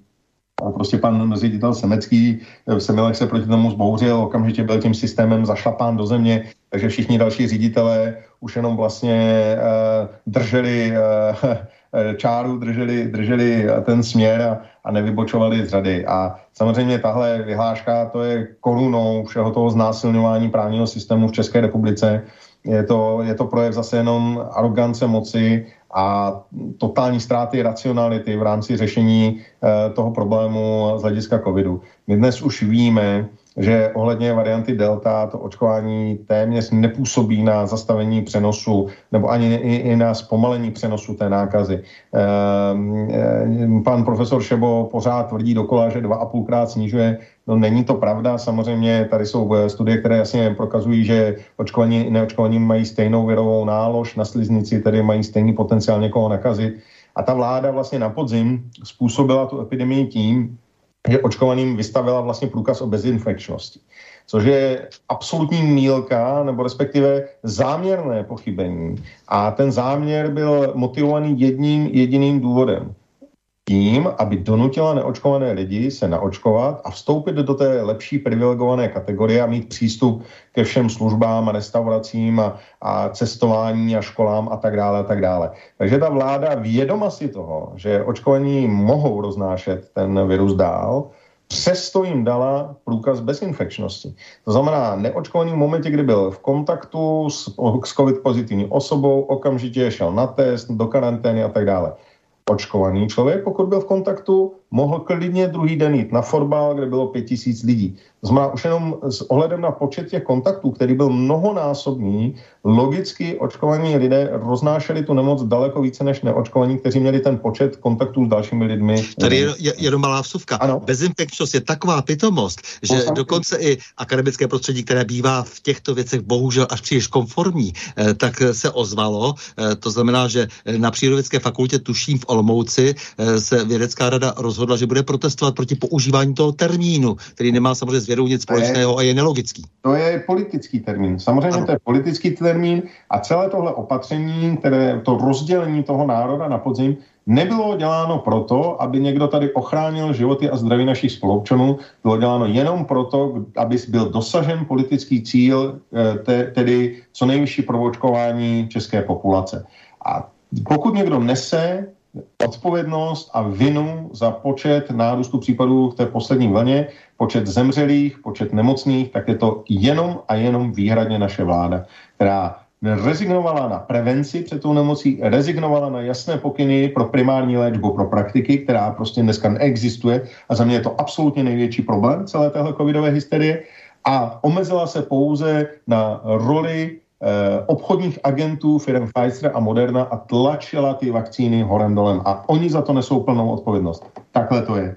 No a samozřejmě v momentě, kdy ti lidé to nepřijali, no tak co je e, e, vlastně logickým důsledkem, ti politici nikdy neuznají chybu a neřeknou, je, my jsme, my jsme to e, celé nějak popletli, pojďme se vrátit zpátky k nastavení právě té primární péče, k preventivním opatřením, k tomu, aby lidé více dbali o svoje vlastní individuální zdraví. Tady prostě v momentě, kdyby někdo poslouchal pana profesora Berana, tak tady v životě nikdy nemáme takováhle čísla, jaká máme. A místo toho prostě ještě přitvrdili. A přišli s vyhláškou, která zavádí povinné očkování, což podle mého názoru je totální průlom do principu právního státu v České republice. A e, najednou vlastně v těch lidech vyvolali ještě větší hysterii a paniku a strach před budoucností, protože tady je dneska stovky tisíc lidí, kteří se opravdu obávají o to, co s nimi po prvním třetí bude.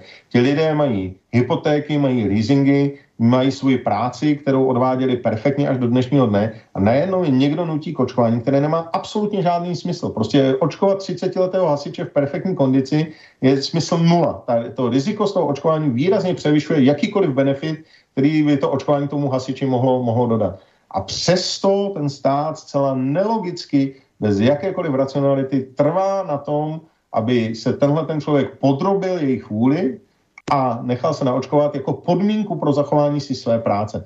To je něco, to je něco tak šíleného, že když se na moment zastavíme a teď necháme na, stranu, eh, na straně spory mezi očkovanými, neočkovanými, mezi čímkoliv dalším a jenom se zamyslíme nad tím, že aby si někdo mohl udržet práci, tak si musí podrobit vůli státu a absolvovat lékařský zákrok, který nemá naprosto nic společného s ochranou jeho vlastního zdraví, tak to je něco přece absolutně šílenou, co musí odmítnout úplně každý člověk v téhle republice bez ohledu na jeho názorový, názorový postoj a na, své, na jeho smýšlení.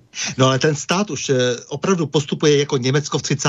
letech, eh, kdy ti lidé také měli, ještě velká část těch měla tehdy pod uh, vlivem médií a pod vlivem propagandy, měla pocit, že se vlastně nic tak hrozného neděje, když už jak si začali být lidé posíláni do koncentráku a ta mašinérie fungovala naprosto bez ohledu na vlast vlastní německou tehdejší e, legislativu. Tak my tady na veliko a v celé Evropě v podstatě porušujeme onen slavný e, Norimberský kodex, který vznikl pro, proto, aby nemohly být pokusy eh, na lidech zneužívat, nebo respektive, aby nemohly být páchány pokusy na lidech bez jejich výslovného dobrovolného souhlasu.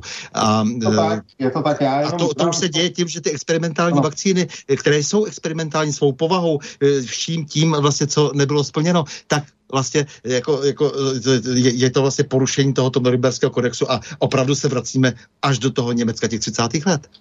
No, zase, jo, ta, ta totalita má stejné prvky, ono, stejně tak bych mohl najít paralely s rokem 1946 a 48, kde prostě komunisti vyhráli volby zcela jednoznačně a také slibovali, že ponechají soukromé podnikání a že samozřejmě nebudou žádné politické procesy, že bude dále politická pluralita a ti lidé jim to věřili. Ti lidé jim to věřili, naházeli jim to do té urny a samozřejmě pak jenom zaklapli desky. A přesně tak, jak říkáte, mnoho lidí vůbec ani nevědělo, co se tady děje, že jsou tady nějaké politické procesy a že jsou lidé zavíráni e, do kriminálu a ti, co to věděli, tak jim to bylo jedno. A, to je vždycky... no a pak, přišel, pak přišla právní dvouletka, takzvaná ano, 48 až 50, že, a bylo ano. všechno úplně převodáno. Ano. To znamená, náhle prostě byla, byl ten, byla ta možnost, bylo to v ruce, že, a ABGB jsme, zákonník a tak dále, všechno skočilo. My jsme přesně v tom roce 48, kdy komunistická strana prostě šla do toho puče, tehdy to bylo tak 50 na 50 a demokratičtí ministři, nebo ti takzvaní demokratičtí ministři odstoupili a vlastně eh, tím dali najevo, že už nechtějí s, tou, s těmi komunisty mít nic společného. No a Klement Gottwald jel na hra, tam Benešovi vyhrožoval, že mají milice a milice mají zbraně a že udělá generální stávku a podobně. No a ten Beneš ustoupil, podepsal Gottwaldovi to, co chtěl, nadiktoval mu jednobarevnou vládu a od té doby už nebylo návratu. A my jsme dneska nacházíme v podobné situaci. Pokud ustoupíme teď, tak to není konec, to je začátek. Zase Pojď, je to pre, první dílek salámu. Tak, po, a pojďme rychle v třech bodech, eh, v třech bodech, prostě pojďme rychle, které máte ještě připravené, prostě velmi stručně prostě popsat tu vyhlášku, v čem všem je to špatně. Ve všem. Ve všem. Samozřejmě ta vyhláška, eh, ty, ty, ty jenom vidíte to panoptikum. Vyhláška v podstatě říká, že povinně se musí naočkovat osoby starší 60 let, a určité profesní skupiny, včetně například studentů zdravotnické, zdravotních škol, což je, což je úplně padlé na hlavu, aby jsme 17 leté holky připravující se na profesi zdravotních sester uh, očkovali. Vychází z milného narrativu, že očkování snižuje uh, pravděpodobnost přenosu té nákazy.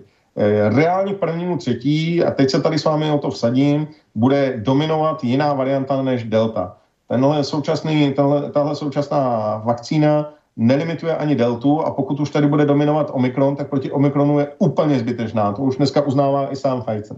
Takže my do těch lidí nadspeme látku za každou cenu do prvního třetí, která jim v tom, k tomu prvnímu třetí bude naprosto k ničemu.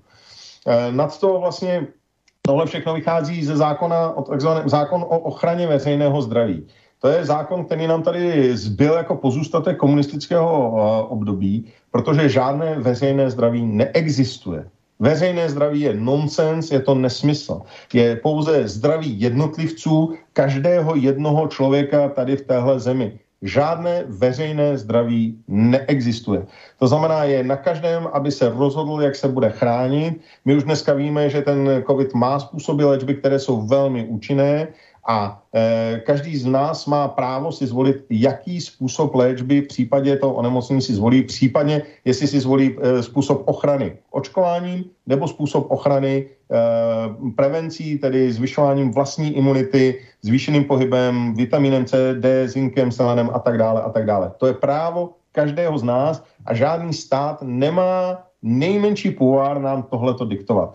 Takže už od první chvíle je tahle ta vyhláška naprosto špatně. Druhá věc je samozřejmě, že ta vyhláška neprošla žádným připomínkovým řízením. Je to výmysl jednoho jediného člověka, který se ráno může zbudit a podle pandemického zákona nám může nařídit, že prostě nebudeme nosit boty, jelikož se to šíří přes boty a my budeme všichni od zítřka chodit bosí. Je to prostě totální nesmysl a najednou tady máme znovu období diktátora, který nám může vlastně říkat e, každý den, co si zrovna usmyslí a my to tady budeme plnit.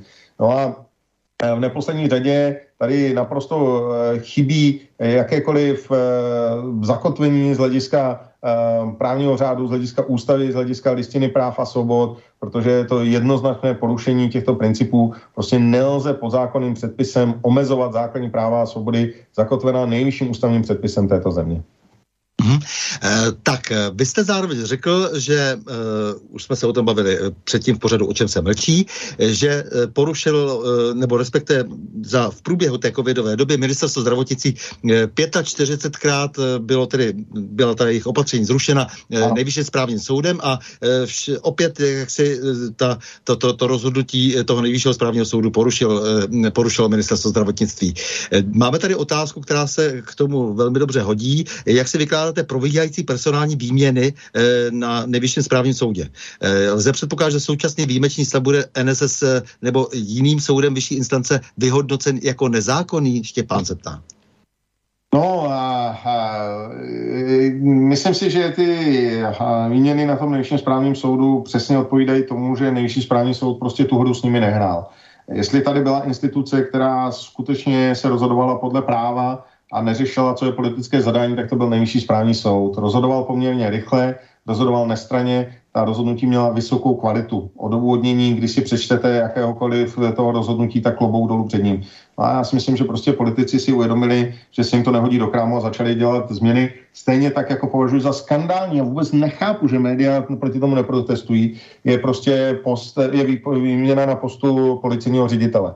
Prostě je evidentní, že Jan Švejdár se nehodil panu Rakušanovi do krámu a prostě v momentě, kdy tady, tady byly eh, takovéto pohyby prudké na nejvyšším státním zastupitelství nebo v policejním ředitelství, tak média tady hysterčila horem dolem a najednou tady někdo ze dne na den prostě vymění policejního ředitele a neděje se vůbec nic. Já pana Švejdara znám osobně, znají ho mnoho, mnoho policistů, všichni se shodují na tom, že je to morálně neuvěřitelně integrovaný člověk a podle mého názoru prostě jenom on nehodlal s panem Rakušanem hrát tu hru. A jestliže pan Rakušan řekne, že není v pořádku, aby neočkovaní policisté kontrolovali, zda je někdo očkovaný v restauraci, tak se musel zbláznit definitivně, protože oni nekontrolují, jestli to je někdo očkovaný. Tam také kontrolují, jestli, jestli někdo neprodělal tu nemoc. To znamená, pokud ten policista prodělal tu nemoc, nebo má plnit svoji službu, tak je úplně jedno, jestli je očkovaný nebo neočkovaný. Pan Rakušan řekl výslovně, že považuje za e, nesmyslné, aby neočkovaný policista kontroloval, zda je někdo naočkován. Tak to, pardon, pane Rakušane, to jste ve špatném státě, ve špatném období. A, a prostě pan Švejdar, podle mého názoru, a teď říkám jenom čistě subjektivně, protože ho znám jako strašně poctivého člověka, se, se, se nechtěl na téhle hře podílet a tady prostě došlo k výměně za bílého dne a média na to koukají, jak kdyby se nic nestalo. Nejvyšší správní soud podle mého názoru to samé, eh, jenom se tam je, je zřejmé, že prostě s nimi nehráli tu hru, takže je potřeba vyměnit obsazenstvo. No a e, ta druhá otázka, výjimečný stav, on je to nouzový stav, ale to je jedno. Každopádně nouzový stav vláda řekla, že neprodlouží, ale ten nouzový stav neznamená vůbec nic. Když to přeložím do češtiny, nouzový stav znamená, že restaurace zavírají 10 a ne ve 12, jo. Ale, ale to nám jako nepomůže. Pomůže, pomohlo by to, kdyby byla zrušena ta pandemická uh, omezující opatření a ideálně, kdyby byl zrušen pandemický zákon jako celek, protože to je další legislativní paskvil, který nemá vůbec v našem právním řádu co dělat. A dnes už se zase jedná o tom, že bude prodloužen o rok a půl. O rok a půl. To je naprostá šílenost, eh, která v normální zemi prostě nemá nejmenší, nejmenší prostor k tomu, aby byla uplatněna. A mm, eh, když jsme u personálních změn, tak jestliže pan Válek tady hřímal v poslanecké sněmovně, že pokud by bylo očkování povinné, takže on bude první, kdo se slékne do naha a bude připoután v poslanecké sněmovně a nepustí dovnitř ministra, tak já ho vyzývám, aby ten svůj slib splnil. Tedy buď to, aby zrušil povinné očkování, anebo abyste tam šel připoutat na té sněmovně.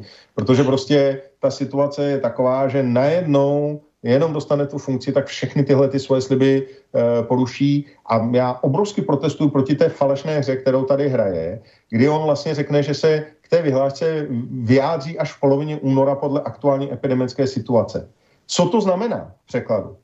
Znamená to to, a já vám to teď prostě tady garantuju, že to tak bude, že on to toho 14. února zruší, aby řekl, podívejte se, já jsem dostal svému slibu a zrušil jsem vyhlášku povinné očkování tady nebude.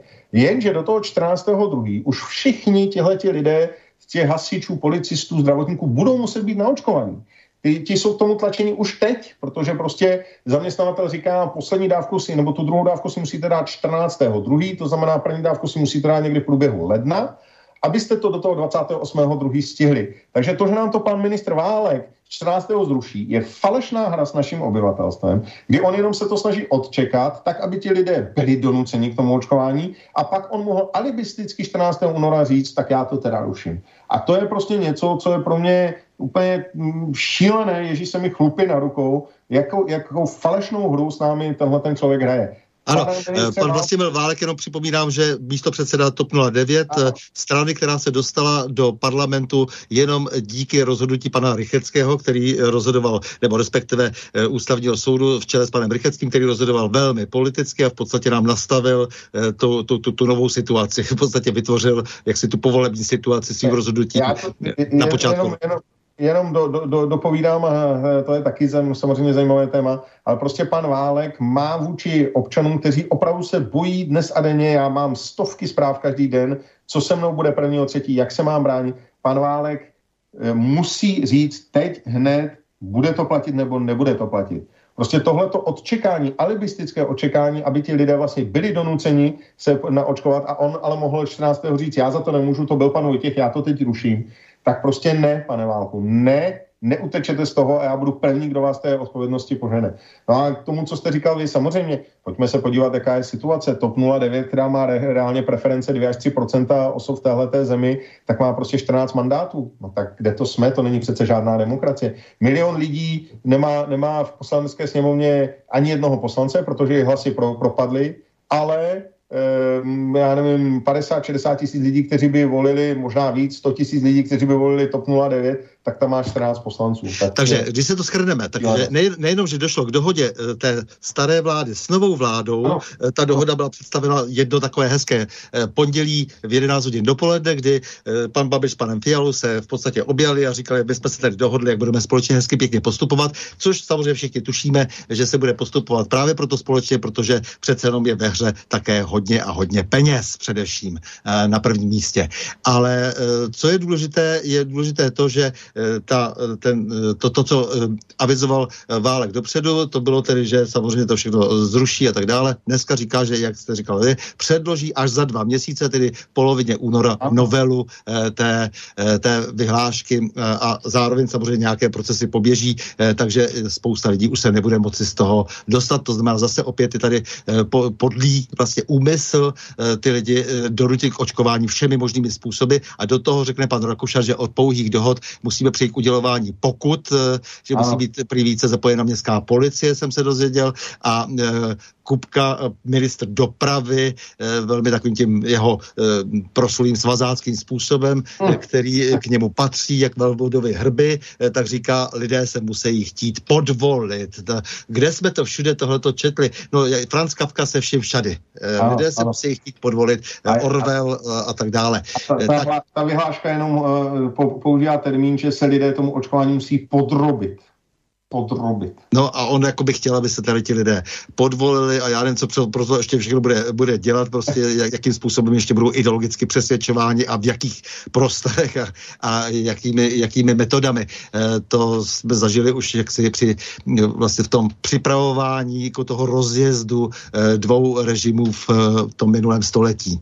Jasně. Tak, e, pojďme dál tedy, to, to znamená, to je teda ta, ta vyhláška samotná, ale řekněte mi, jak vy vůbec vidíte všechna ta opatření, zkusme trošku zauvažovat eh, v souvislostech. Eh, to znamená, co to znamená ty, ty, ty všechny ty dopady a nakolik, jak si ty dopady si myslíte, že jsou spontánně, nakolik jsou řízené protikovidových opatření, protože ono to přece v, v důsledku znamená zejména to, že všechny ty lockdowny likvidují zcela střední stav. Zcela je likvidováno drobné a malé podnikání. Teď už jsou po, i, i, velké podniky likvidovány a zapojí se do velikých nadnárodních eh, korporací, eh, jsou skupovány za pusinku a eh, i u nás tady vidíme, že jsou nastartovány procesy, kdy eh, k nemovitostem eh, přichází hm, často skupiny, které jsou zainteresovány právě na tom eh, lockdownu, to znamená všelijaké ty horské chaty s vlekama a hotely různé a tak dále. Lze, to, lze si to vysvětlit, jak si, že to je, že to je bezastné? Eh, já musím nejdřív začít u těch opatření. Ta opatření jsou naprosto milná, nepomáhají vůbec ničemu a e, jsou, jsou, nejsou vůbec vyhodnocována. Vůbec nevíme, jaké jsou jejich dopady na Slovensku zakázali vycházet ve dne, u nás v noci. Prostě úplně vidíte ten, tu chaotičnost, uděláme něco, nevíme co, tak uděláme něco. Ono to něco má ale velmi zásadní dopady. Eh, já to přirovnávám k jedné věci. Je to stejné, jako když vám do domu nalezou krysy. A teď jsou lidé, kteří v tom domě bydlí a říkají, udělejte něco, udělejte něco a udělejte to rychle. A vy máte buď tu možnost si sednout, v klidu si to rozmyslet, racionálně nastavit pastičky do míst, kde ty krysy chodí a tam je e, vlastně polapit a, a zlikvidovat, a nebo můžete hystericky říct, tak my ten barák zapálíme. A to je přesně to, co se děje. My jsme si prostě zapálili dům. Ano, možná, že to ty krysy vyžene, možná, že taky ne. Oni většinou jenom zalezou do, do děr a zase znova, znova se e, znova vylezou po té, co ten požár je pryč ale prostě my si s tím, že se snažíme vyhnat krysy, spálíme svůj vlastní dům. A to je přesně to, co se tady děje.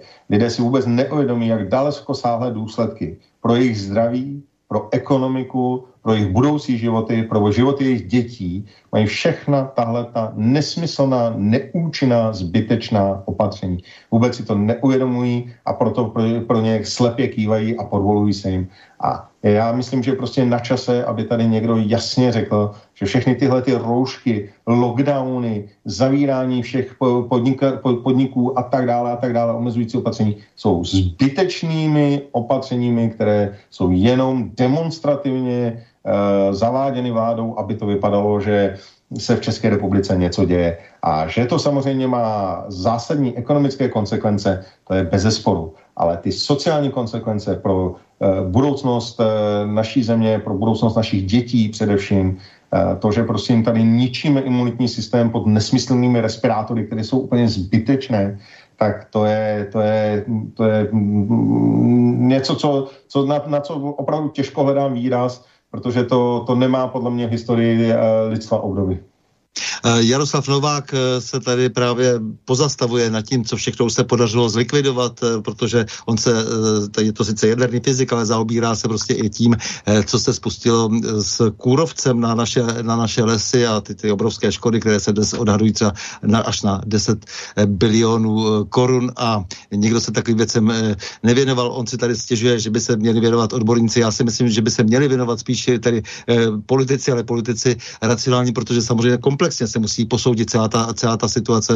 To nejde dělat samozřejmě bez politiky, ale nicméně má pravdu v tom, že eh, to, eh, to eh, jednání je jasně prostě doprovázeno prostě obrovskými podezřeními z korupce, že jo, všechny ten, ten nouzový stav, hm. podvody s vakcinami až po nejvyšší činitele, propagační postoje prezidenta i třeba Zemana, že jo. A konec konců Kupka jako prezidenta lékařské komory tady píše nám a samozřejmě materiální školy přes 1 bilion korun, jestli už je to jako málo nebo dost se ptá, eh, co to vlastně má znamenat.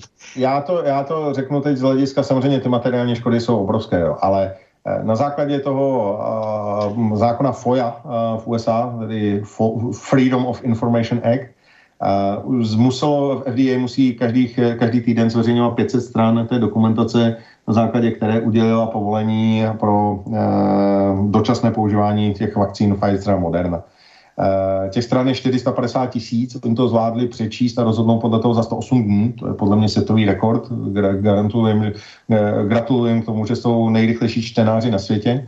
No a, a uh, už z toho prvního, z těch prvních 500 stran, které byly vypuštěny, tak je zřejmé, že jenom kdybychom spočítali ty negativní vedlejší důsledky, včetně smrti, tak ta nová vakcína má okamžité negativní důsledky 15, 15 až 300 násobně vyšší než ty standardní vakcíny. To je holý fakt, který vyplývá ze samotného dokumentu firmy Pfizer. A dále se v tom dokumentu říká, že vlastně se neznají ty dlouhodobé účinky. U nich nevíme vůbec nic. Přesto nám tady pan prezident České lékařské komory, pan Kubek, eh, plameně hlásá, že studie jsou hotové a že vakcína je zcela bezpečná. To jsou, to jsou dvě lži v jedné větě. Není zcela bezpečná a studie nejsou hotové. A my tady máme okamžité negativní důsledky, které jsou vyšší než u e, těch standardních vakcín a o, o těch, o těch e, dlouhodobých účincích nevíme vůbec nic. A já jsem se ptal včera na demonstraci ve Znojmě a myslím, že by si to měl tuhle otázku položit každý z nás. Uvědomíme si, kolikrát už nám politici lhali za tu dobu. Lhali nám, že ten, kdo si vezme vakcínu, tak se nenakazí. Lhali nám, že nenakazí nikoho jiného. Lhali nám, že nemůže mít těžký průběh. Lhali nám, že nemůže zemřít. Lhali nám, že se nebudou očkovat těhotné ženy, lhali nám, že se nebudou očkovat děti, lhali nám, že tady nebudou covid pasy a žádná omezení a, lhali nám, že vakcinace nikdy nebude povinná. To jsou všechno prokazatelné lži, které tady byly, byly vysloveny a které se ukázaly jako jasné nepravdy. A teď nám tvrdí ti sami lidé, že ty vakcíny jsou pro naše děti bezpečné. A já se vás teď tam a položte si každý, kdo to posloucháte, otázku, Sadíte na tohle tvrzení zdraví a život vašich dětí? Sadíte to na to, že teď mluví pravdu? Že nám osmkrát, desetkrát lhali, ale že teď už mluví pravdu? Zodpovězte si tu otázku každý z vás ve své vlastní hlavě. Neposlouchejte mě, neposlouchejte všichni ostatní, jenom si řekněte, jestli na to, že teď nám politici říkají pravdu, protože oni samozřejmě tu vakcínu neznají, v životě ji nevěděli, eh, v podstatě její složení, tak si řekněte sami, jestli vsadíte život a dětí život a zdraví vašich dětí na to, že teď nám říkají pravdu. Já tedy ne. No, nejenom to těch, těch eh, takovýchto eh, tvrzení, která jdou proti tomu trendu, který vlastně tady celou dobu vítězil, například ochrana osobních údajů, zřídil se kvůli tomu úřad na ochranu osobních údajů a najednou i na tom úřadě samotném už se dneska hovoří o tom, že eh, vlastně není, nemá přednost ochrana osobních údajů před teda tou covidovou zvůlí, to znamená, že musíme říkat, jestli jsme byli očkováni, musíme se vyslít do naha před kde jakým hospodským v podstatě. To je skandál dál. Ne, no, tak to, to vidíte, že GDPR, to bylo prostě sestra, když šla do čekárny, tak ani nemohla e, říct jméno pacienta. No, už byly ty vtipy, že se říkalo ne, že je pan Novák dovnitř, ale že musí vít a říct, ten pán s tím syfilisem, jde dovnitř na celou čekárnu, takže to už, to už jeli tyhle vtipy. Prostě Eh, tahle covid hysterie naprosto potlačila veškeré právní normy a principy právního státu v téhle zemi do pozadí. Eh, pod záminkou covidu je možné porušit jakýkoliv předpis, eh, jakýkoliv zákon a vy nemáte nejmenší šanci se domoci svých práv, protože bohužel ani policie, ani soudy nekonají tak, jak by konat měli a nezjednávají nápravu tohoto protiprávního stavu. No, ona ta krize způsobená vlastně jako s tím světovým megatunelem, jak je, jak je vidět, prostě, ve které prostě už po desítky let třeba to lidstvo je okrádáno hodně mm. tištění peněz, eh, kdy tak už jaké ty derivátní, derivátní operace krize soustavně jenom prohlubují. Velký restart, zelený úděl, eh, chystaná válka, tady neustále vyhrožování válkou, že jo, teď jako všechno to, co se eh, děje jak si, i ze strany Německa, které velmi posiluje, co by jakýsi instrument ve, ve střední Evropě a tak dále, tak to jsou všechno, nebo jak si ta snaha prostě prostě manipulovat tady věcmi skrzeva e, trojmoří. E, to jsou všechno věci, které e, samozřejmě v souvislosti s tou, s tou covidovou historií, historií jsou hodně zatlačeny do pozadí, nejsou tak vidět, ale přesto na nás dopadnou velmi tvrdě a ještě daleko tvrději, než to, co se děje teď v současnosti, protože nutně musí to obyvatelstvo obrovsky schodnout a bude vystaveno skutečně existenčním problémům. Existenčním problémům, to znamená vlastně opravdu doslova půjde o holý život. No samozřejmě, tak eh, po té covidové krizi bude následovat krize energetická, to už je teď naprosto zřejmé. Prostě to, co tady jede ten systém emisních povolenek a, a zavádí se ty principy Green Dealu, to je, to je totální fantasmagorie, jejíž jediným výsledkem bude naprosté ožebračení celé Evropy. Uh, to, to, to, je, to je jednoznačně důsledek další krize, která tady na nás čeká. My v současné době jsme na tom energeticky, co by Česká republika velmi dobře. My vyrábíme zhruba o 30 terawatt eh, elektřiny eh, více, než, než spotřebujeme. Přesto ta cena elektřiny eh, zásadním způsobem roste. Naprosto nesmyslně, protože se té přebytečné energie zbavujeme na burze, v zahraničí nemáme z toho vůbec nic a ještě za to platíme pokutu. A to samozřejmě bude čím dál tím horší, protože jakmile se bude zdražovat cena elektřiny z důvodu Green Dealu, přijde zdražování ceny zemního plynu, protože nám Evropský soud rozhodl, že musíme kupovat na spoty a nikoliv na dlouhodobý kontrakt z Ruska. Jediný, kdo se na to vykašlal, je pan Orbán, proto je dneska plyn v Maďarsku daleko levnější, než všude, všude jinde v Evropě. A to je prostě další výzvy, které před námi tady budou. A my potřebujeme eh, eh, Mnoho lidí říká, že potřebujeme změnu v legislativě, že máme zrušit článek 10 ústavy o nadřazenosti evropského práva před českým a tak dále a tak dále. Já tvrdím, že my potřebujeme politiky, v tomto případě typu Viktora Orbána, který prostě přijde a řekne, drahá Evropská unie, já na vás kašlu, já udělám to, co je nejlepší pro občany České republiky a nikoliv pro vaše zájmy někde tamhle v Bruselu. Prostě můj, já, jsem, já jsem tady premiér České republiky, nikoliv premiér Evropské unie a mě zajímá to, aby čeští lidé měli co nejnižší cenu energií, co nejnižší inflaci, co nejnižší cenu všech komodit to je můj úkol a mě vůbec vaše rozhodnutí o tom, že já si nemůžu udělat dlouhodobou smlouvu tady s Ruskem na dodávku zemního plynu nezajímá. Já si ji prostě udělám, udělám si stejně, jako si udělalo Maďarsko a mějte se moc krásně. A tohle to sebevědomé, jasné postavení, jasnou pozici České republiky musí hájit člověk, který se toho nebojí a který tam prostě přijde a řekne jim to úplně odpryč, tak jako jim to říká právě Viktor Orbán nebo v poslední době i uh, v Polsku právo, právo i spravedlnost. Jasně. E, tak e, ještě tady možná jednu otázku, než se potom přehoupneme do té, do té poslední části. E, proč ale Orbán jede covid, se ptá tady e, pan Bogdan. Hmm, má na to jiný názor. Musím říct, že mě to překvapilo. On tedy samozřejmě udělal to, že umožnil očkovat se i těmi klasickými vakcínami Sputnik a podobně. Takže tam je ta situace maličko jiná. To my, my, jsme tady, my jsme tady vlastně nedovolili ty, vlastně ty původní vakcíny s těmi, s těmi mrtvými viry, takže tady prostě drtivá většina vakcíny Moderna a, a Pfizer. Eh, takže tam je ta situace trošku jiná. Na druhou stranu také mě to překvapuje, že Viktor Orbán tomuhle tomu podlehl eh, a v tomhle tom eh, opravdu vidím spíše ten vzor v těch guvernérech na Floridě a v Texasu, kteří opravdu nepodlehli a, a jedou jednoznačně politiku, která je příznivá pro jejich občany. Musím říct, že mě to zklamalo, nesouhlasím s ním v tomhle ale tak toho v životě bývá, nedovedu si to vysvětlit, co ho k tomu motivuje.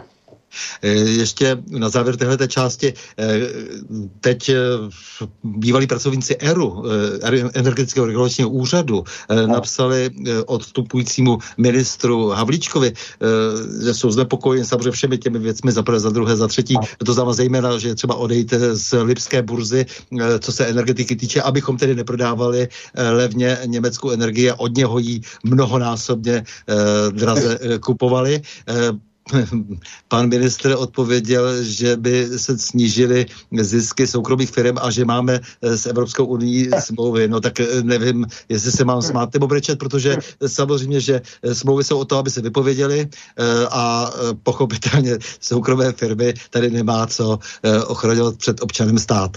Tyto tedy firmy, tyto firmy tedy, které monopolně působí, tak, tak to, je, to, je, to je opravdu jako, ať si to lidé uvědomí, já to řeknu úplně jednoduše, to je, když něco vyrobíte za 3,50 dojede to prodat zahraničí za 4,50 a pak si to koupíte zpátky za 10,50. Tak přece to, to nedává vůbec logiku. Takhle ten stát nemůže fungovat a je prostě už na čase, aby někdo přišel a řekl tomuhle tomu nesmyslnému fungování naší země jasné dost. Prostě to je ten trumpismus, to je to, o čem hovořím. Eh, dneska i druhá písnička bude od Karla Kryla, protože se mi zdá, že k tomu našemu povídání se naprosto hodí a to je teda ta jeho slavná demokracie, kdy byl v tom roce 93 rozčarován a rok před smrtí naspí, naspíval to, jakým způsobem se eh, věci nedobře vyvíjejí. Eh, já si myslím, že velmi dobře ilustruje současnou situaci. Karel Kryl byl vizionář, spoustu věcí intuitivně cítil dopředu, že nějakým způsobem, když se zakládá stát, tak to nemusí potom také dobře dopadnout a v tom měl nepochybně hodně pravdu. A já bych chtěl, abychom v té závěrečné části se potom věnovali eh, té atmosféře, které, které vy si velmi všímáte a e, teď jste e, se rozhodl, že budete zastupovat třeba sestru paní Rédovou a že se poperete s těmi všemi mediálními kampaněmi, které tady jedou, které jsou placené, které jsou zcela evidentně účelové a které mají zastrašit jakéhokoliv oponenta, nejenom tedy v těch covidových záležitostech. Takže to bych chtěl po písnice, po Karlu Krylovi a e, potom už máme půl hodiny na to, abychom to dotáhli do nějakého konce.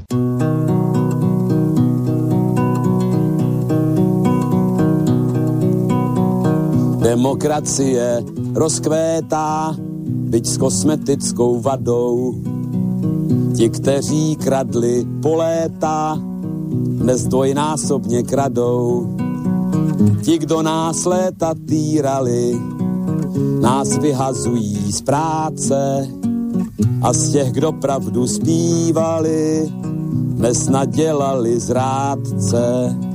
Ti, kdo nás léta týrali, nás vyhazují z práce a z těch, kdo pravdu zpívali, dnes nadělali zrádce.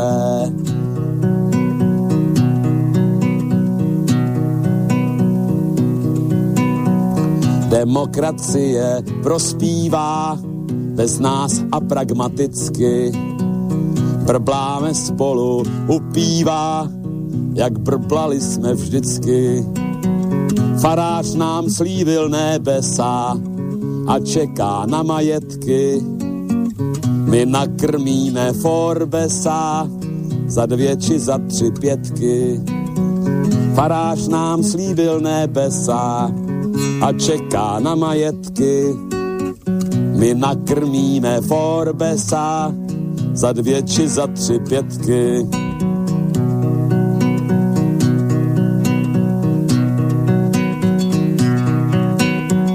Demokracie zavládla, zpívá nám God a Valda. Spaštíme soju bez sádla u strejdy McDonalda. Král Václav jedna partaje se šmelinářským šmejdem. Pod střechou velký partaje se u koryta sejdem. Král Václav jedna partaje se šmelinářským šmejdem.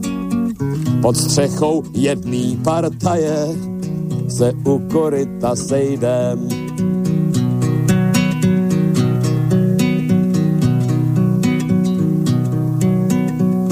Demokracie pánuje od Aše pohumené. Samet i něha pánuje a zuby vylomené. Dali nám nové postroje a ač nás chomout pálí, zaujímáme postoje, místo abychom stáli. Dali nám nové postroje a ač nás chomout pálí, zaujímáme postoje, místo abychom stáli.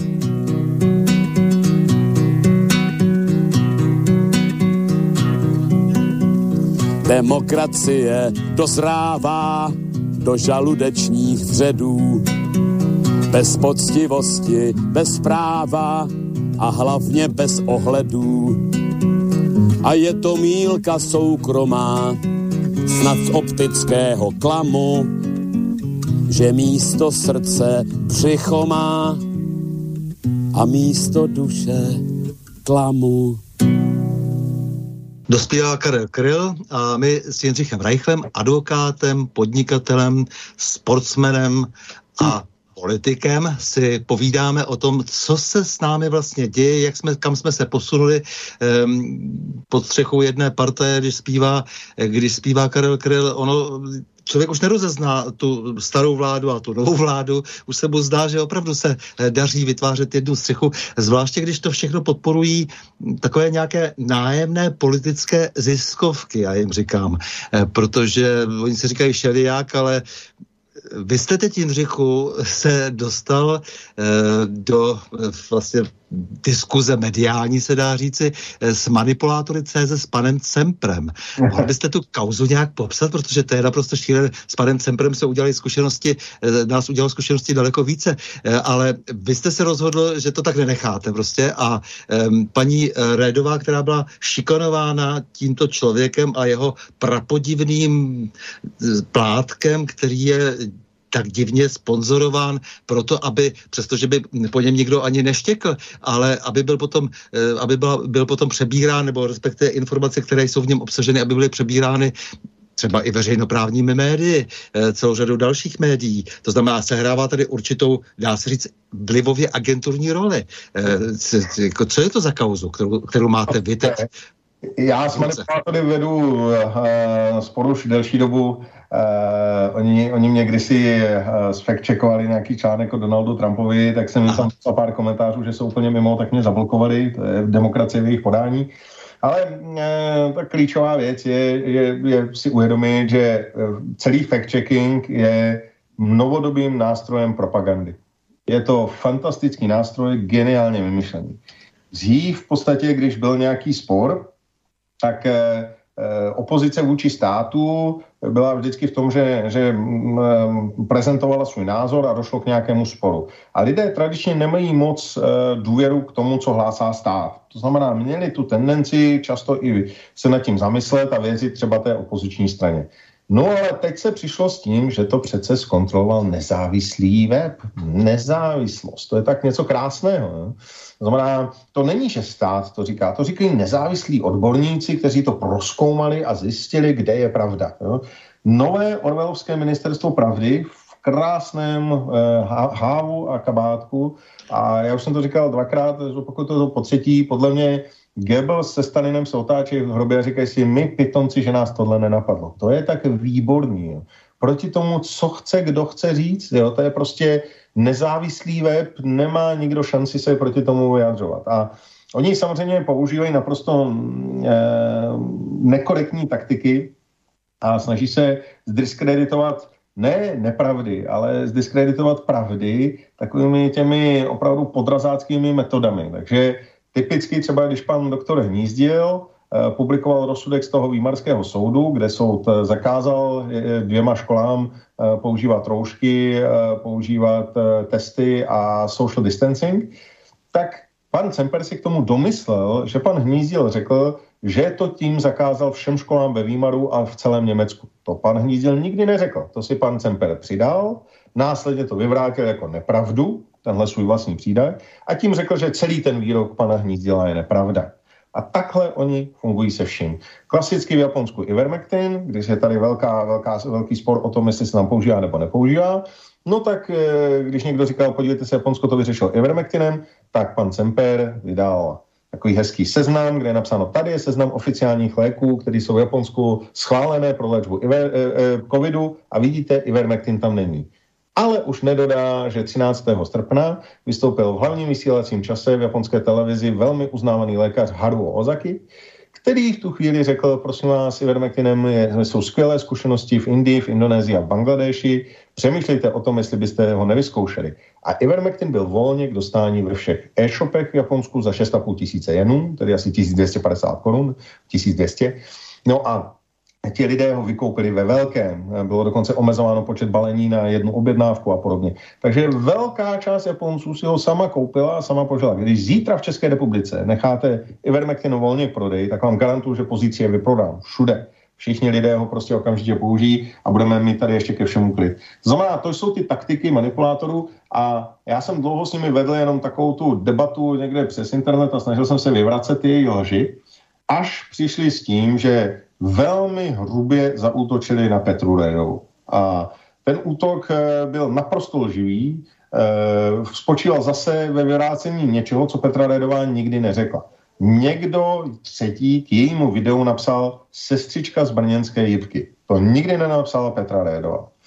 No a pan Cemper si obvolal všechny brněnské nemocnice, tam mu řekli, tady žádná Petra Redová nepracuje a na základě toho řekl, že to je lež a že nikdy zdravotní sestrou nebyla. Jenže paní Redová pracuje jako zdravotní sestra v Londýně, dokonce je ve velmi vysoké pozici a e, je to opravdu zkušená zdravotní sestra, 20 let to vykonává, akorát ne v Brně, ale v Londýně.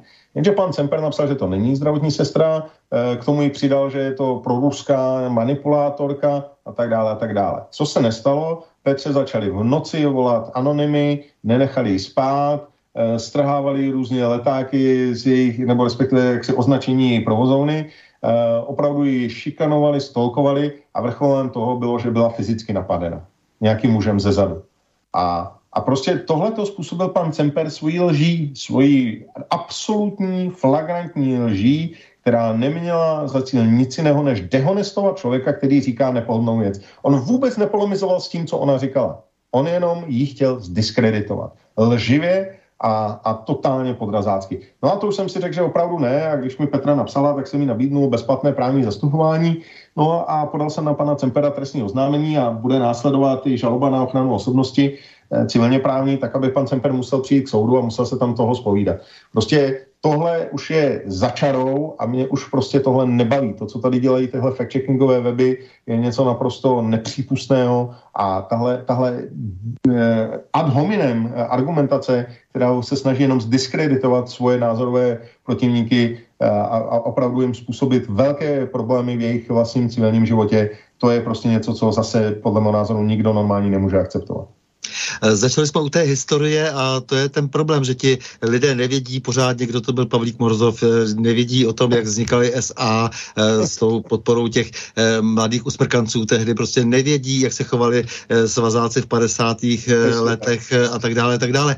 To jsou všechno věci, které samozřejmě se zviditelňují málo podle toho také samozřejmě jací lidé eh, působí v těch různých institucích, které eh, mají eh, vysvětlovat, čím vším jsme v tom 20. století prošli a zase je to úplně na extra, extra debatu. No ale tak, jak působí Cempr se svými manipulátory CZ, tak působí samozřejmě podobně hlídací pes, po kterém by jinak čtenář ani neštěk. Šafrovo Forum 24, jež má samotnou přímou čtenost na úrovni víceméně zanedbatelné evropské hodnoty, které založil onen slavný Petr Kolář, otec toho Ondře Koláře, který tady boří sochy a činí mnoho jiných pozoruhodností, tak všechny tyhle ty instituce mají společné to, že zaprvé se v jejich orgánech objevují dosti podobní lidé, kteří pak jsou třeba živeni, já nevím, komplicem k motorem Ráska, Luďkem Sekirou v jeho nadaci a, a jsou zase zase v těchto správních radách různě. Ty, ty, ty různé, ty, ty, ty různé vlastně dotační tituly, které jsou jaksi buď státní, anebo jsou samozřejmě takové sorošovské, nebo, nebo jsou e, vlastně e, dány spoluprací s nějakými firmami, které, protože prostě patří zase do nějakého spolku zase jiných firm, tak jsou povinny, nebo je jim vysvětleno, že musí živit eh, tenhle ten druh vlastně eh, příživníků, nebo respektive zároveň tedy vlastně těch Pavlíků Morozovů, který rozkládají jako rakovina eh, společnost. Tak není to jenom jeden případ a já vám moc děkuju za to, že jste se toho případu vy, alespoň těch manipulátorů a toho Cempra ujal, protože toho zla už ten člověk napáchal opravdu mnoho. Je to tak a to ještě lidé, většina lidí neví, že se tady na nás chystá ESG, eh, e eh, to bude krásná věc od roku 2023, kdy budete dostávat budíky jako v Číně, zase budete mít krásné sociální skóre a budete mít bodíky za to, jakou máte uhlíkovou stopu, budete mít bodíky za to, jaké podporujete neziskovky a podle toho také budete mít přístup k různým produktům, jako jsou hypotéky, leasingy a další věci. To nás tady všechno čeká, pokud to nezastavíme. Opravdu čínské sociální skóre hadr proti tomu, co se tady na nás chystá. Jasně, no takže byste se chopil této kouzy, ale nechtěl jste zůstat jenom u toho, protože jste, jak se vás poslouchal na nějakém videu, kde jste k tomu případu mluvil, eh, tak jste říkal, že chcete eh, se šířit, zhostit té pomoci eh, lidem, kteří se dostávají do problémů. Jak se to představujete? To je nezvládnutelné, ale nějak asi máte zřejmě na mysli nějakou, nějakou poradenskou činnost, která bude víceméně asi nějaké obecnější rovině, nebo, nebo chcete, jak se vstoupit i jako advokát do věci? Eh, my zaprvé máme spolu s Kuky s Chcípl Pes, otevřeme Českou Chcípl Pes, jsme eh, vlastně zřídili linku svobody, kam lidé mohou volat a, a mohou se ptát na, různá, na různé věci. Já tam jsem vlastně garant za právo, ale jsou tam moje kolegyně, právničky a pak jsou tam samozřejmě operátorky, které ty nejčastěji se opakující se dotazy už zvládnou sami pokud je to nějaký specifický dotaz, tak to jde na ty kolegyně právničky. Pokud je to ještě více specifický dotaz, tak se to dostane až ke mně. Eh, takže se snažíme pomoci tímhle tím způsobem. Inicioval jsem tady vlastně deklaraci právníků, na což jsem velmi hrdý, musím říct, protože Eh, jsem asi před deseti dny oslovil vlastně ty nejvýznamnější právnická ESA, která se tady věnují tomuto tématu a která bojují proti téhleté zvůli a, a novodobě nastupující totalitě. A v podstatě téměř všichni okamžitě reagovali připravili jsme společně text té deklarace a ta dneska vysí na webu deklaraceprávníků.cz Podepsaní pod ní jsou Zuzana Kandigliota, eh, Jana Zvěrtek Hamplová, Tomáš Nielsen, docent Koudelka, prostě opravdu téměř všichni ti, kteří eh, bojují a, a ta, ta, ta, ta skutečně nejznámější jména, takže já jsem na to velmi hrdý. Ta, ta deklarace má za dva dny přes 10 tisíc podpisů podporovatelů, což je něco fantastického.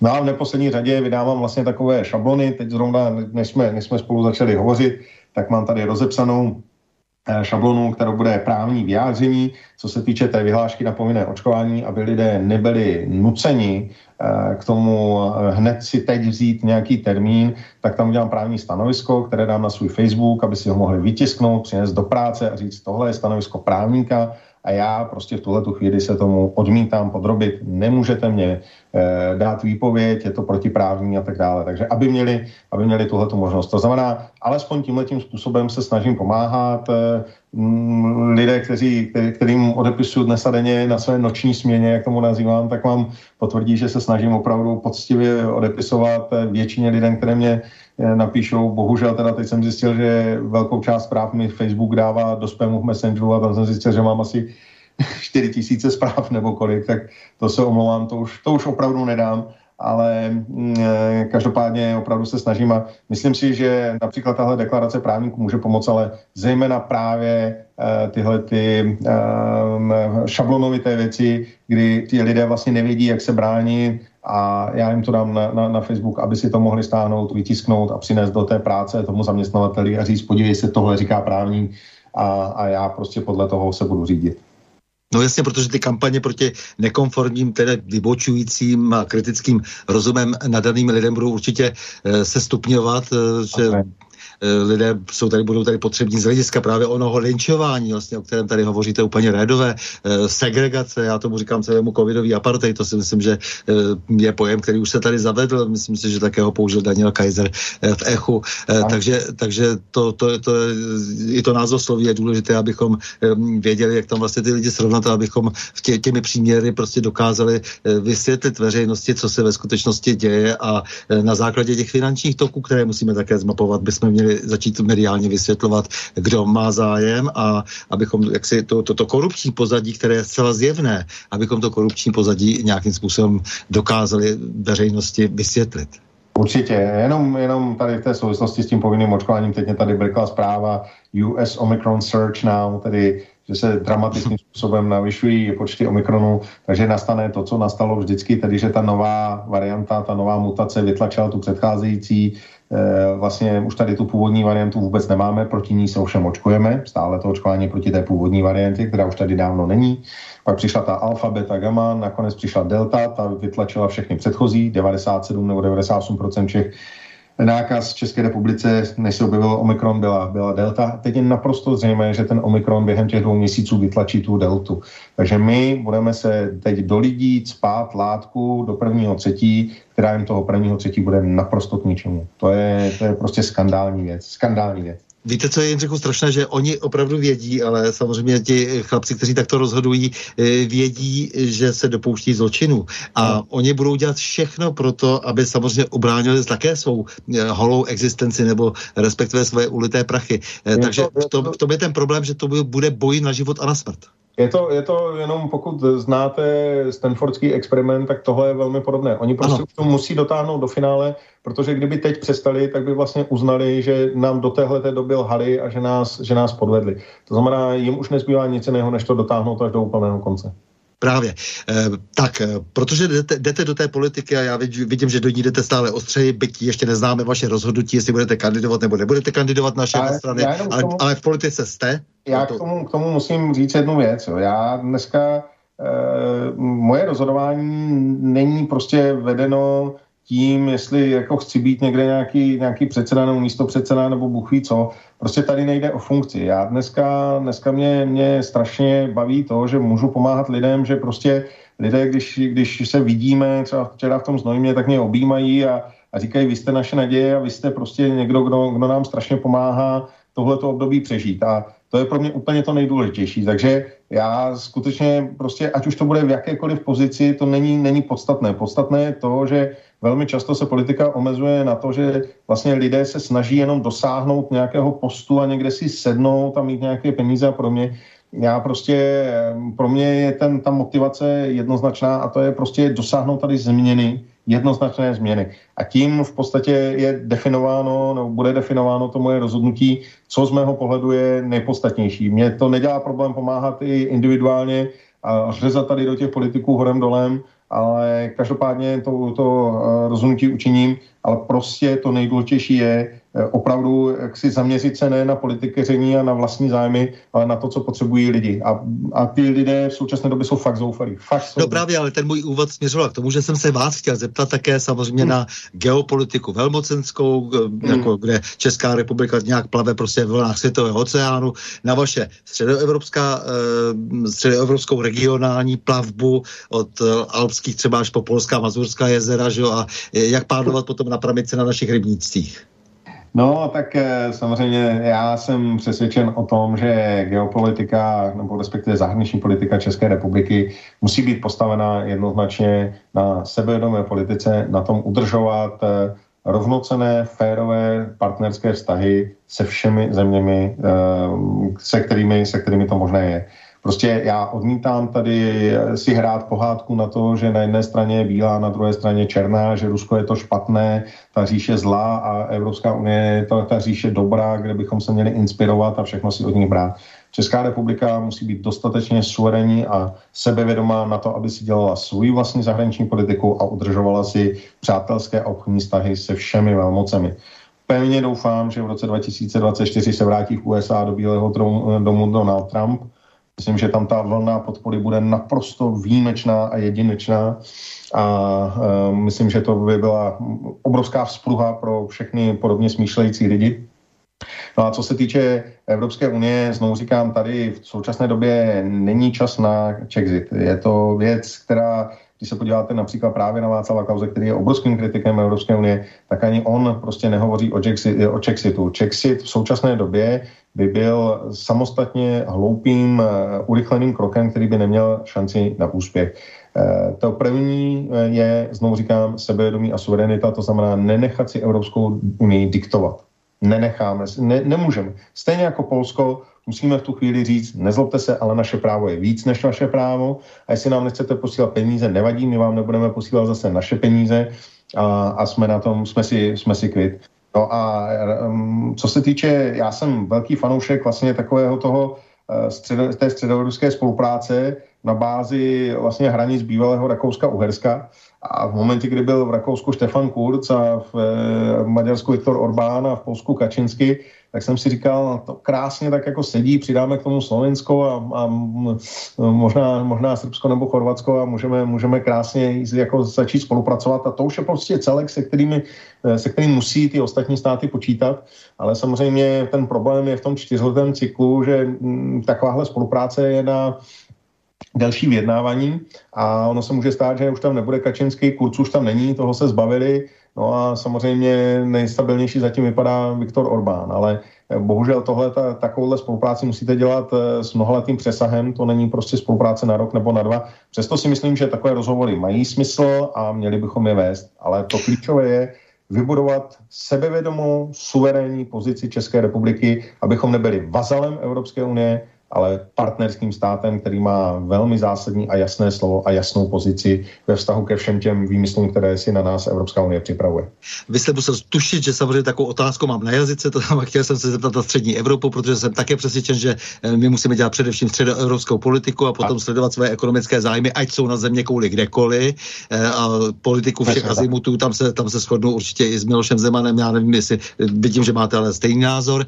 Nicméně eh, v té střední Evropě samozřejmě je tady teď nějaká V4, ta Vyšegradská čtyřka je vlastně postavena v podstatě a zejména z naší strany na značné vlažnosti, jako na nekoncepčnosti. Nemáme tady v podstatě žádnou silnou agendu, kterou bychom e, skutečně sledovali. Takže tam e, někam směřuje vždycky moje otázka vůči lidem, kteří jdou do politiky nebo o politice mluví nebo se politikou zabývají. Rád bych věděl, e, jak se chtějí zmocnit jak si tohoto, toho, to, tohoto formování fungování vlastně toho, té společné komunikace ve střední Evropě, to znamená V4 plus případně teda nějaké další země, které souvisejí, a. jak jste říkal, s tím starým společným prostorem, ve kterém jsme se vždy historicky pohybovali. Přesně tak. Já musím říct, že prostě největší problém je to, že česká politika posledních deset let žádnou koncepci nemá. To je, to je úplně to nejhorší.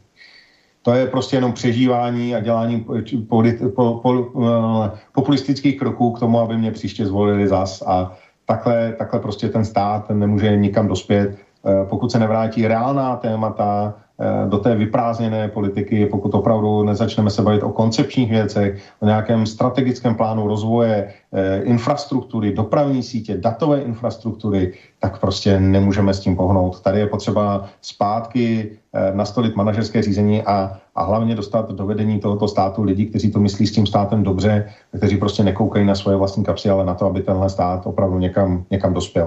Hrdé Čechy, kteří, kteří prostě chtějí, aby Česká republika byla úspěšná.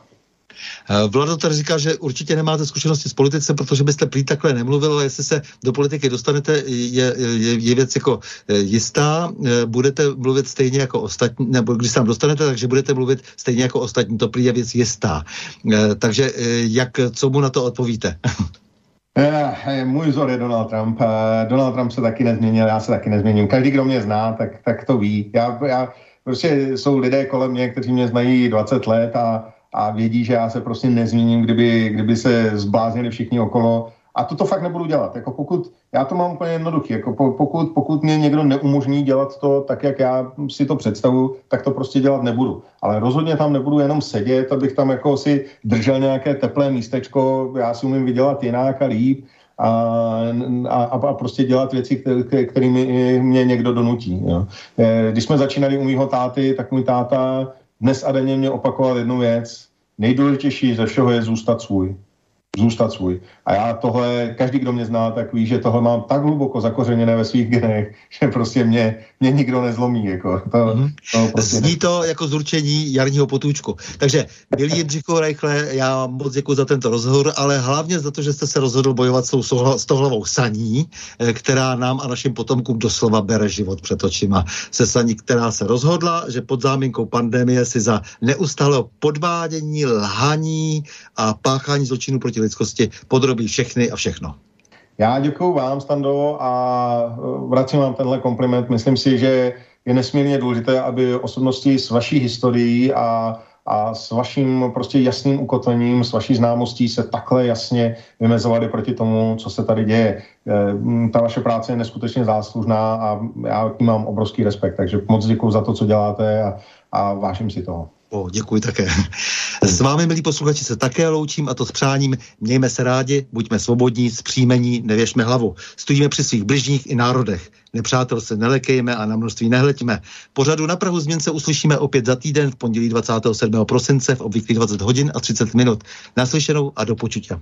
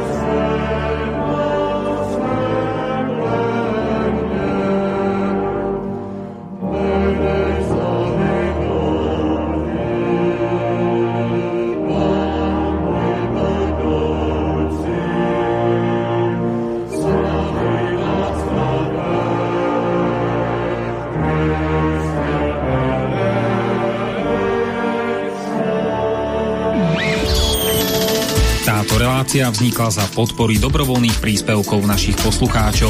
I ty sa k ním môžeš pridať. Viac informácií nájdeš na www.slobodnyvysielac.sk Ďakujeme.